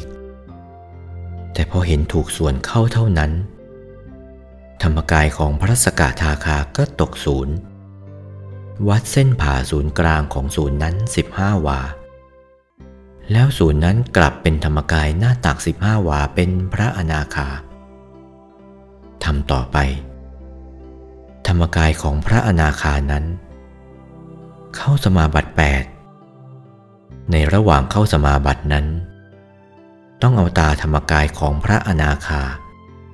ดูตายดูเจ็บ ดูแก่ดูเกิดของอรูปพรหมกาย ทั้งเหตุให้เกิดและความดับ ทั้งเหตุให้ดับ ให้เห็นตามความเป็นจริงของทุกข์ สมุทัย นิโรธมรรคถ้ายังไม่เห็นตามความเป็นจริง ต้องดูต่อไปอีก พอเห็นถูกส่วนเข้า ธรรมกายของพระอนาคาก็ตกศูนย์ วัดเส้นผ่าศูนย์กลางของศูนย์นั้น 20 วา แล้วศูนย์นั้นหายวับกลับเป็นธรรมกายหน้าต่าง 20 วา เป็นพระอรหันต์พระอรหันต์นี้แหละ ถ้าค้นคว้าหาให้เป็นขึ้นได้ด้วยตนเอง ไม่มีผู้ใดแนะนำสั่งสอนอย่างเช่นพระสิทธัตถราชกุมารนนั้น นั่นเป็นพระพุทธเจ้าในศาสนาของท่าน เป็นพระอรหันต์มากน้อยเท่าไหร่ เป็นสาวกทั้งสิ้น ตั้งแต่ธรรมกายซึ่งเป็นกายที่ห้าตลอดจนถึงพระอรหันต์เป็นที่สุด นี่แหละ เป็นตัวพระรัตนตรัยกายมนุษย์ กายทิพย์กายรูปพรมกายอรูปพรม ไม่ใช่รัตนตรัยจำเพาะแต่ธรรมกายอย่างเดียวเป็นตัวพระรัตนตรัยในองค์ธรรมกายนั้นที่ตรงศูนย์กลางกายของธรรมกายนั้น มีธรรมดวงหนึ่ง คือธรรมที่ทำให้เป็นธรรมกาย ธรรมดวงนี้เป็นที่ตั้งที่หยุดของเห็นจำคิดรู้ของธรรมกาย เห็นจำคิดรู้ของธรรมกายไม่เผลอ หยุดอยู่ที่ศูนย์กลางของดวงธรรมที่ทำให้เป็นธรรมกายเสมอไม่เผลอเลยนั้น เป็นอรหัตตรงศูนย์กลางของธรรมที่ทำให้เป็นธรรมกายนั้น มีเป็นศูนย์ว่างเท่าเมล็ดโพหรือเมล็ดใส ตรงนั้นเป็นที่ตั้งที่อยู่ของเห็นจำคิดรู้ หยุดที่อื่นไม่ถูก ผิดศูนย์และไม่ถูกความจริง ซึ่งเป็นทางไปของพระอริยเจ้าทั้งหลาย ธรรมกายนั้นมีเห็นจำคิดรู้เหมือนกันทุกกาย เห็นจำคิดรู้ ก็ต้องมีดวงเป็นที่ตั้งเห็นจำคิดรู้ ดวงเป็นที่ตั้งของเห็น อยู่นอกดวงเป็นที่ตั้งของจำ อยู่ใน ดวงเป็นที่ตั้งของจำอยู่นอก ดวงเป็นที่ตั้งของคิดอยู่ใน ดวงเป็นที่ตั้งของคิดอยู่นอก ดวงเป็นที่ตั้งของรู้อยู่ในตัวพระรัตนตรัยและการเข้าถึงพระรัตนตรัย ที่ได้พรรณนามาข้างต้นนั้น ว่าด้วยเรื่องคุณของพระรัตนตรัยตามบาลี ที่ขึ้นต้นด้วยอิติปิโสภัควา และจบลงด้วยคำว่า โลกัสสาติ ต่อไปนี้จะแสดงสรุปให้สั้นถึงตัวพระรัตนตรัยโดยตรงว่า มีอะไรแน่ที่เรียกว่าพระรัตนตรัย และการเข้าถึงพระรัตนตรัยนั้น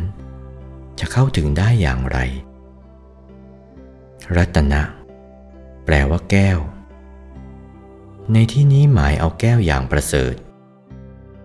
เช่นแก้วมณีโชติรส ซึ่งนับถือกันว่าเป็นแก้วมีคุณวิเศษสูงสุด ใครมีไว้ย่อมชื่นชมโสมนัสอิ่มอกอิ่มใจ ยิ่งกว่าทรัพย์สินอย่างอื่นทั้งหมดในโลก แก้วคือพระรัตนตรัยนี้เหมือนกัน ผู้ใดเข้าถึง ก็ย่อมอิ่มใจชื่นใจเช่นเดียวกัน ร่างกายพระสิทธัตถะไม่ใช่พุทธรัตนะ พระสิทธัตถะทรงกระทำความเพียรอยู่ถึงหกพรรษา จึงพบรัตนะอันลี้ลับซับซ้อนอยู่ในพระองค์ คือกายธรรม มีสันฐานเหมือนพระปฏิมากรเกตดอกบัวตูม มีสีใสเหมือนกระจก ปรากฏอยู่ในศูนย์กลางกาย ที่ว่ามานี้มีหลักฐานในอคัญญสูตร ที่พระองค์ตรัสแกวาเศรษฐสัมมเนนว่า ตถาคตัสสเหตัง วาเศรษฐาที่วจนัง ธรรมกายโยอหังอิติปิ ในสุตตันตปิฎกทีฆนิกายปาติกวักยืนยันความว่า ดูก่อนวาเศรษฐสัมมเนนคำว่าธรรมกายนี้ เป็นชื่อตถาคตโดยแท้ เรื่องพระวกกะลิ ดังที่ยกขึ้นมากล่าวข้างต้นนั้น เมื่อระลึกนึกถึงความในอคัญญสูตรนี้ประกอบแล้ว ย่อมส่องความให้เห็นว่า ที่พระองค์ตรัสว่าผู้ใดเห็นธรรม ผู้นั้นเห็นเรา หมายความว่า ผู้ใดเห็นดวงธรรมที่ทำให้เป็นธรรมกาย ผู้นั้นได้ชื่อว่าเห็นเรา คือตถาคตนั่นเอง ไม่ใช่อื่นไกล หรือพูดให้เข้าใจง่ายกว่านี้ก็ว่า ผู้ใดเห็นดวงธรรมที่ว่านี้ ผู้นั้นเห็นพระพุทธเจ้า หรืออีกอย่างหนึ่งว่า ผู้ใดเห็นธรรมกาย ผู้นั้นเห็นพระพุทธเจ้าทำไมจึงหมายความเช่นนั้น ก็เพราะว่าขณะนั้นพระวักกะลิก็อยู่ใกล้ๆกับพระองค์ หากจะแลดูด้วยลูกตาธรรมดาทำไมจะไม่เห็นพระองค์ เพราะไม่ปรากฏว่าพระวกลินั้นตาพิการ เมื่อเช่นนี้ฉไหนพระองค์จะตรัสเช่นนั้นเล่า ที่ตรัสเช่นนั้นจึงตีความหมายได้ว่าที่แลเห็นด้วยตาธรรมดานั้น เห็นแต่เปลือกของพระองค์ คือกายพระสิทธัตถะที่ออกบวชซึ่งไม่ได้อยู่ในความหมายแห่งคำว่าเรา และยังตรัสว่าเป็นกายที่เปื่อยเน่าด้วย นั่นคือกายพระสิทธัตถะที่ออกบวชซึ่งเป็นกายภายนอกนั่นเองคำว่าเราในที่นี้จึงสันนิษฐานได้ว่า หมายถึงกายภายในซึ่งไม่ใช่กายเปื่อยเน่า กายภายในคืออะไรเล่า ก็คือธรรมกายนั่นเอง จะเห็นได้อย่างไร ข้อนี้ตอบไม่ยาก เมื่อได้บำเพ็ญกิจ ถูกส่วนแล้วท่านจะเห็นด้วยตาของท่านเอง คือเห็นด้วยตาธรรมกายไม่ใช่ตาธรรมดา พระดำรัสของพระองค์ดังยกขึ้นกล่าวมานั้น เป็นปัญหาธรรมมีในลึกซึ้งอยู่อันผู้ที่ไม่ได้ปฏิบัติธรรมแล้วเข้าใจได้ยาก แต่ถ้าผู้ที่ปฏิบัติได้แล้วจะตอบปัญหานี้ได้ด้วยตนเองอย่างง่ายดาย ไม่ต้องไปถามใคร ธรรมกาย มีสีใสเหมือนแก้วจริง ๆ จึงได้ชื่อว่าพุทธรัตนะธรรมทั้งหลายที่กลั่นออกจากหัวใจธรรมกายจึงได้ชื่อว่าธรรมรัตนะ ธรรมรัตนะ คือหัวใจธรรมกายนั่นเอง ดวงจิตของธรรมกายนั้น ได้ชื่อว่าสังขรัตนะ นี่แหละที่ว่า พุทธรัตนะ ธรรมรัตนะสังขรัตนะทั้งสามประการนี้เกี่ยวเนื่องเป็นอันเดียวนั้น เกี่ยวกันอย่างนี้ จะพรากจากกันไม่ได้ ผู้ใดเข้าถึงพุทธรัตนะก็ได้ชื่อว่าเข้าถึงธรรมรัตนะและสังขรัตนะด้วย การเข้าถึงรัตนะสามดังกล่าวมานี้ จะเข้าถึงได้อย่างไร เพียงแต่เลื่อมใสนับถือ อย่างไม่เรียกว่าเข้าถึง แม้จะท่องบ่นน้อมใจระลึกนึกถึง ก็ยังไม่เรียกว่าเข้าถึง แม้จะปฏิญาณตนว่ายอมเป็นข้าก็ยังไม่เรียกว่าเข้าถึง อย่างมากจะเรียกได้ก็เพียงขอถึง การที่จะเข้าถึงนั้นจำเป็นจะต้องบำเพ็ญเพียร ปฏิบัติเจริญรอยตามปฏิปทาของพระบรมศาสดาจนบรรลุกายธรรม คือรู้จริงเห็นแจ้งด้วยตัวของตัวเอง จึงจะได้ชื่อว่าเข้าถึงพระรัตนตรัยโดยแท้ และการปฏิบัติเช่นนี้ไม่เป็นการพ้นวิสัยของมนุษย์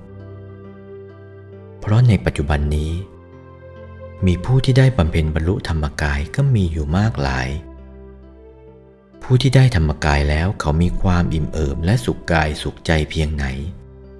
ถามเขาดูได้ เพื่อได้ทราบว่าการเข้าถึงพระรัตนตรัยมีผลอย่างไร ผิดกว่าที่ยังไม่ได้เข้าถึงอย่างไร ทั้งจะได้รู้ด้วยว่าศีลสมาธิปัญญา ซึ่งเป็นหลักคำสอนของพระบรมศาสดามีความจริงแค่ไหนศีล เป็นปัจจัยให้เกิดสมาธิ สมาธิเป็นปัจจัยให้เกิดปัญญานั้นอย่างไร ก็จะรู้ความจริงได้ในเมื่อตนบำเพ็ญสำเร็จ หรือถ้าอยากรู้เพียงเงาเงาก็ลองถามเขาดูได้ เพียรเถิดจะเกิดผล ในการบำเพ็ญภาวนา ความเพียรเป็นข้อสำคัญยิ่ง ต้องทำเสมอทำเนืองๆในทุกอิริยาบถไม่ว่านั่งนอน เดินยืน และทำเรื่อยไป อย่าหยุด อย่าละ อย่าทอดทิ้ง อย่าท้อแท้ มุ่งรุดหน้าเรื่อยไป ผลจะเกิดวันหนึ่งไม่ต้องสงสัย ผลเกิดอย่างไร ท่านรู้ได้ด้วยตัวของท่านเอง ตนเป็นที่พึ่งของตน นี่หมายความว่าอะไร อะไรเป็นตน ตนคืออะไร นามรูปังอนัตตาก็แปลกันว่า นามในรูปไม่ใช่ตน ถ้ากระนั้นอะไรเล่าจะเป็นตน ซึ่งจะได้ทำให้เป็นที่พึ่งแก่ตน รูป เวทนา สัญญา สังขารวิญญาณเรียกว่าขันห้า เมื่อย่อเข้าเรียกอย่างสั้นก็เรียกว่านามรูป โดยเอากองรูปคงไว้ ส่วนกองเวทนาสัญญาสังขารวิญญาณรวมกันสี่กองนี้เรียกว่านาม ฉะนั้น ที่ว่านามารูปก็คือขันห้านั่นเอง เมื่อขันห้าไม่ใช่ตน จึงต้องถามว่าอะไรเล่าเป็นตน ถ้าค้นหาตนไม่พบ ก็ไม่รู้ที่ว่าจะทำอะไรให้เป็นที่พึ่งแก่อะไร พระพุทธพจน์ที่มีอยู่ว่า อัตตาหิอัตโนนาโถ ซึ่งแปลว่าตนเป็นที่พึ่งแก่ตน จะไม่ได้มีทางออกหรือย่อมเป็นไปไม่ได้ ได้เคยกล่าวมาข้างต้นบ้างแล้วว่า พระองค์ทรงสอนอนิจจัง ทุกขัง อนัตตา ก็ด้วยพระปีชายานอันสุขุมคำพีรภาพ เพื่อให้คิดค้น พระองค์ เน้นสอนทางอนัตตา ก็เพื่อให้เห็นอัตตาเอาเอง สมในคำสันทิติโก ซึ่งแปลว่าธรรมของพระองค์นั้น ผู้ที่ปฏิบัติย่อมเห็นเอง อักขาตาโร พระองค์เป็นแต่ผู้ทรงบอกแนวทางให้เท่านั้น ฉะนั้น เมื่อมีเรื่องอนัตตากับอัตตายันกันอยู่ จึงต้องคิดค้นต่อไปธรรมของพระองค์จะขัดกันเองไม่ได้ เพื่อที่จะไม่ให้ขัดแย้งกัน จึงต้องแบ่งอัตตาออกเป็นสองอย่างคือ อัตตาสมมุติกับอัตตาแท้ อัตตาสมมุติได้แก่กายมนุษย์ กายทิพย์ กายรูปพรม กายอรูปพรม เพราะกายเหล่านี้ยังมีเกิดมีตาย เป็นกายส่วนโลกี ยังมีกายอีกกายหนึ่งซึ่งเป็นกายโลกุตระ คือธรรมกาย ธรรมกายนี้แหละ เป็นอัตตาแท้หรือตนแท้ ที่ว่าตนเป็นที่พึ่งแก่ตนนั้น ก็คือเพ่งยึดอาศัยกันดำเนินเข้าไปเป็นชั้น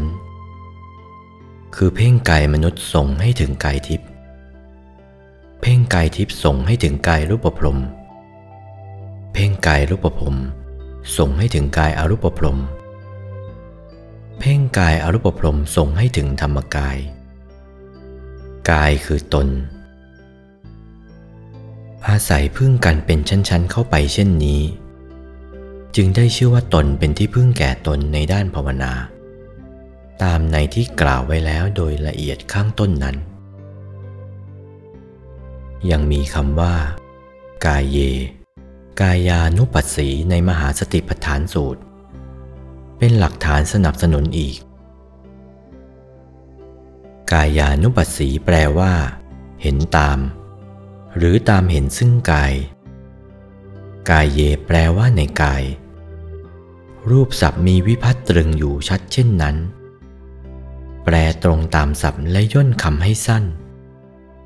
ก็ว่าตามเห็นกายในกายคือตามเห็นเรื่อยเข้าไปเป็นชั้นๆ เห็นกายมนุษย์แล้วตามเข้าไปเห็นกายทิพย์ตามเข้าไปเห็นกายรูปพรม ตามเข้าไปเห็นกายอรูปพรม ตามเข้าไปเห็นกายธรรม ดังนี้เป็นหลักฐานรับสมกันอยู่ กายมนุษย์รูปร่างหน้าตาเป็นอย่างไร กายมนุษย์รูปร่างหน้าตาก็เป็นมนุษย์ ใช่อื่นไกล คือกายเรานี้เอง กายทิพย์ก็เป็นรูปเป็นร่างเช่นกัน แต่สวยกว่า กายรูปปรม สวยกว่า งามกว่านั้นอีก กายอรูปพรมสวยงามยิ่งกว่ารูปพรมขึ้นไปอีก ธรรมกายนั้นมีสีใสเหมือนแก้ว สันฐานดังรูปพระพุทธปฏิมากรนั่งสมาธิ เกศดอกบัวตูม ดังได้กล่าวมาแล้ว เพียรเถิดจะเกิดผล ในการบำเพ็ญภาวนา ความเพียรเป็นข้อสำคัญยิ่ง ต้องทำเสมอ ทำเนืองๆในทุกอิริยาบถ ไม่ว่านั่งนอน เดินยืน และทำเรื่อยไป อย่าหยุด อย่าละ อย่าทอดทิ้ง อย่าท้อแท้ มุ่งรุดหน้าเรื่อยไป ผลจะเกิดวันหนึ่งไม่ต้องสงสัย ผลเกิดอย่างไร ท่านรู้ได้ด้วยตัวของท่านเอง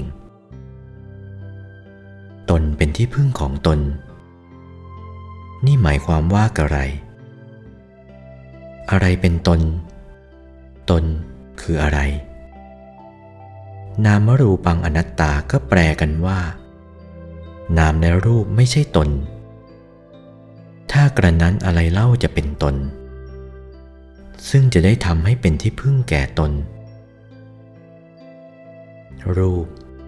เวทนา สัญญา สังขารวิญญาณเรียกว่าขันธ์ห้า เมื่อย่อเข้าเรียกอย่างสั้นก็เรียกว่านามรูป โดยเอากองรูปคงไว้ ส่วนกองเวทนาสัญญาสังขารวิญญาณรวมกันสี่กองนี้เรียกว่านาม ฉะนั้น ที่ว่านามารูปก็คือขันธ์ห้านั่นเอง เมื่อขันห้าไม่ใช่ตน จึงต้องถามว่าอะไรเล่าเป็นตน ถ้าค้นหาตนไม่พบ ก็ไม่รู้ที่ว่าจะทำอะไรให้เป็นที่พึ่งแก่อะไร พระพุทธพจน์ที่มีอยู่ว่า อัตตาหิอัตโนนาโถ ซึ่งแปลว่าตนเป็นที่พึ่งแก่ตน จะไม่ได้มีทางออกหรือย่อมเป็นไปไม่ได้ ได้เคยกล่าวมาข้างต้นบ้างแล้วว่า พระองค์ทรงสอนอนิจจัง ทุกขัง อนัตตา ก็ด้วยพระปีชาญาณอันสุขุมคำพีรภาพ เพื่อให้คิดค้น พระองค์ เน้นสอนทางอนัตตา ก็เพื่อให้เห็นอัตตาเอาเอง สมในคำสันทิติโก ซึ่งแปลว่าธรรมของพระองค์นั้น ผู้ที่ปฏิบัติย่อมเห็นเอง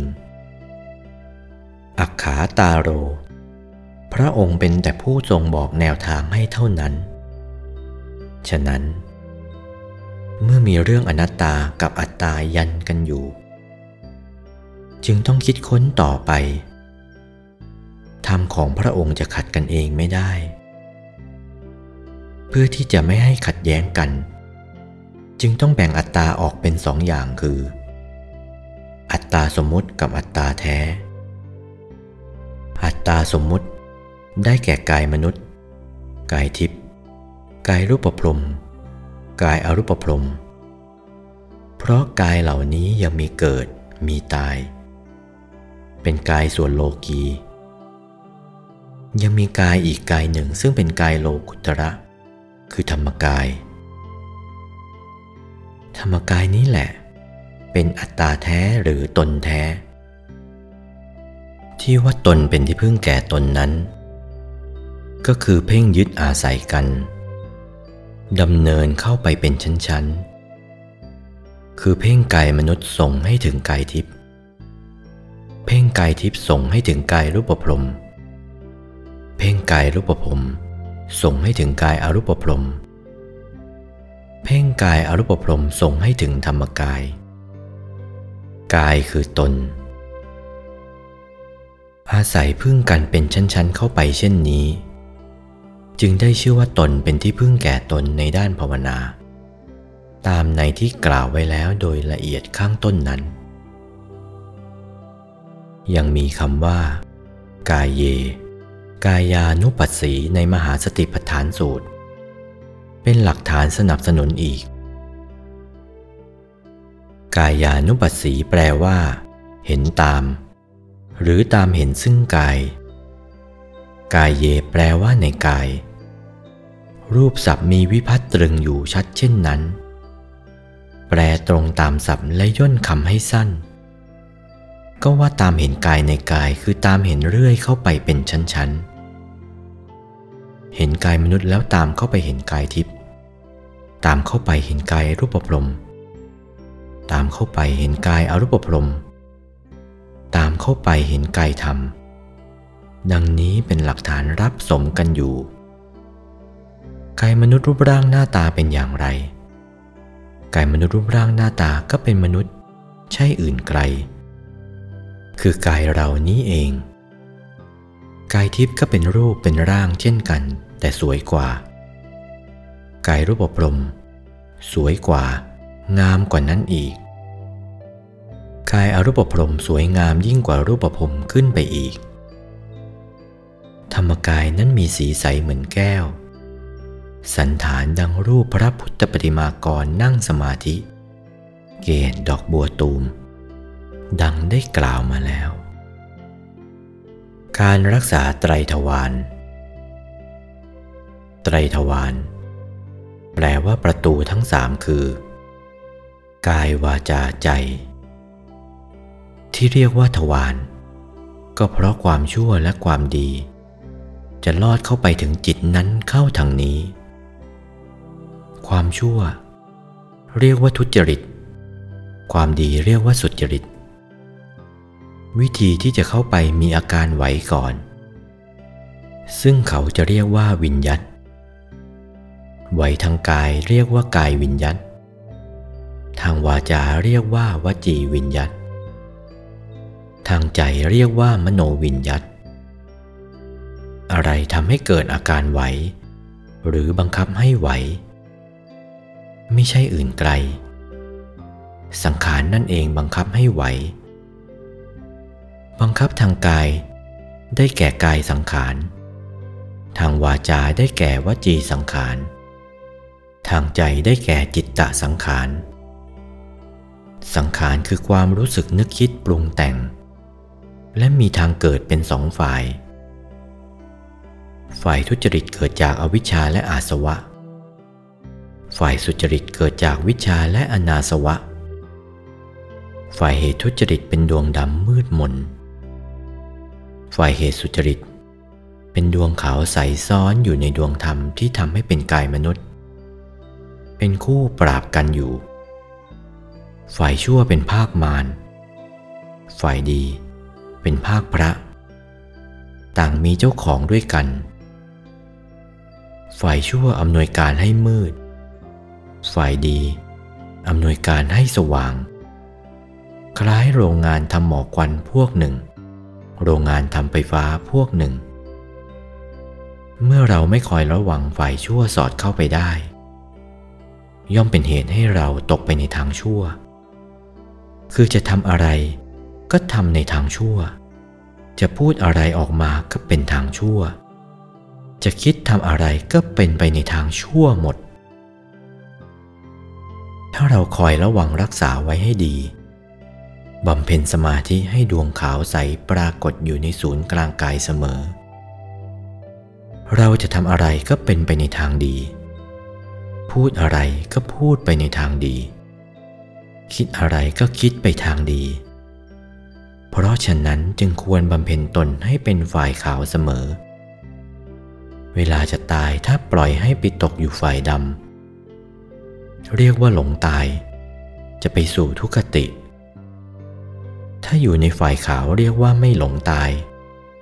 จะไปสู่สุคติแน่แท้ จึงเป็นการจำเป็นอย่างยิ่งที่จะระวังให้อยู่ฝ่ายขาว วรัญยังสรนังนัตถิ สิ่งอื่น จะเป็นที่พึ่งของเราได้ไม่มี พระพุทธ พระธรรมพระสงฆ์สามรัตนะนี้เท่านั้นเป็นที่พึ่งอันประเสริฐสูงสุดของเรา ด้วยสัจจะวาจาภาสิทธินี้ ขอความสุขสวัสดี จงมีแด่สาธุชนทั้งหลายทั่วกัน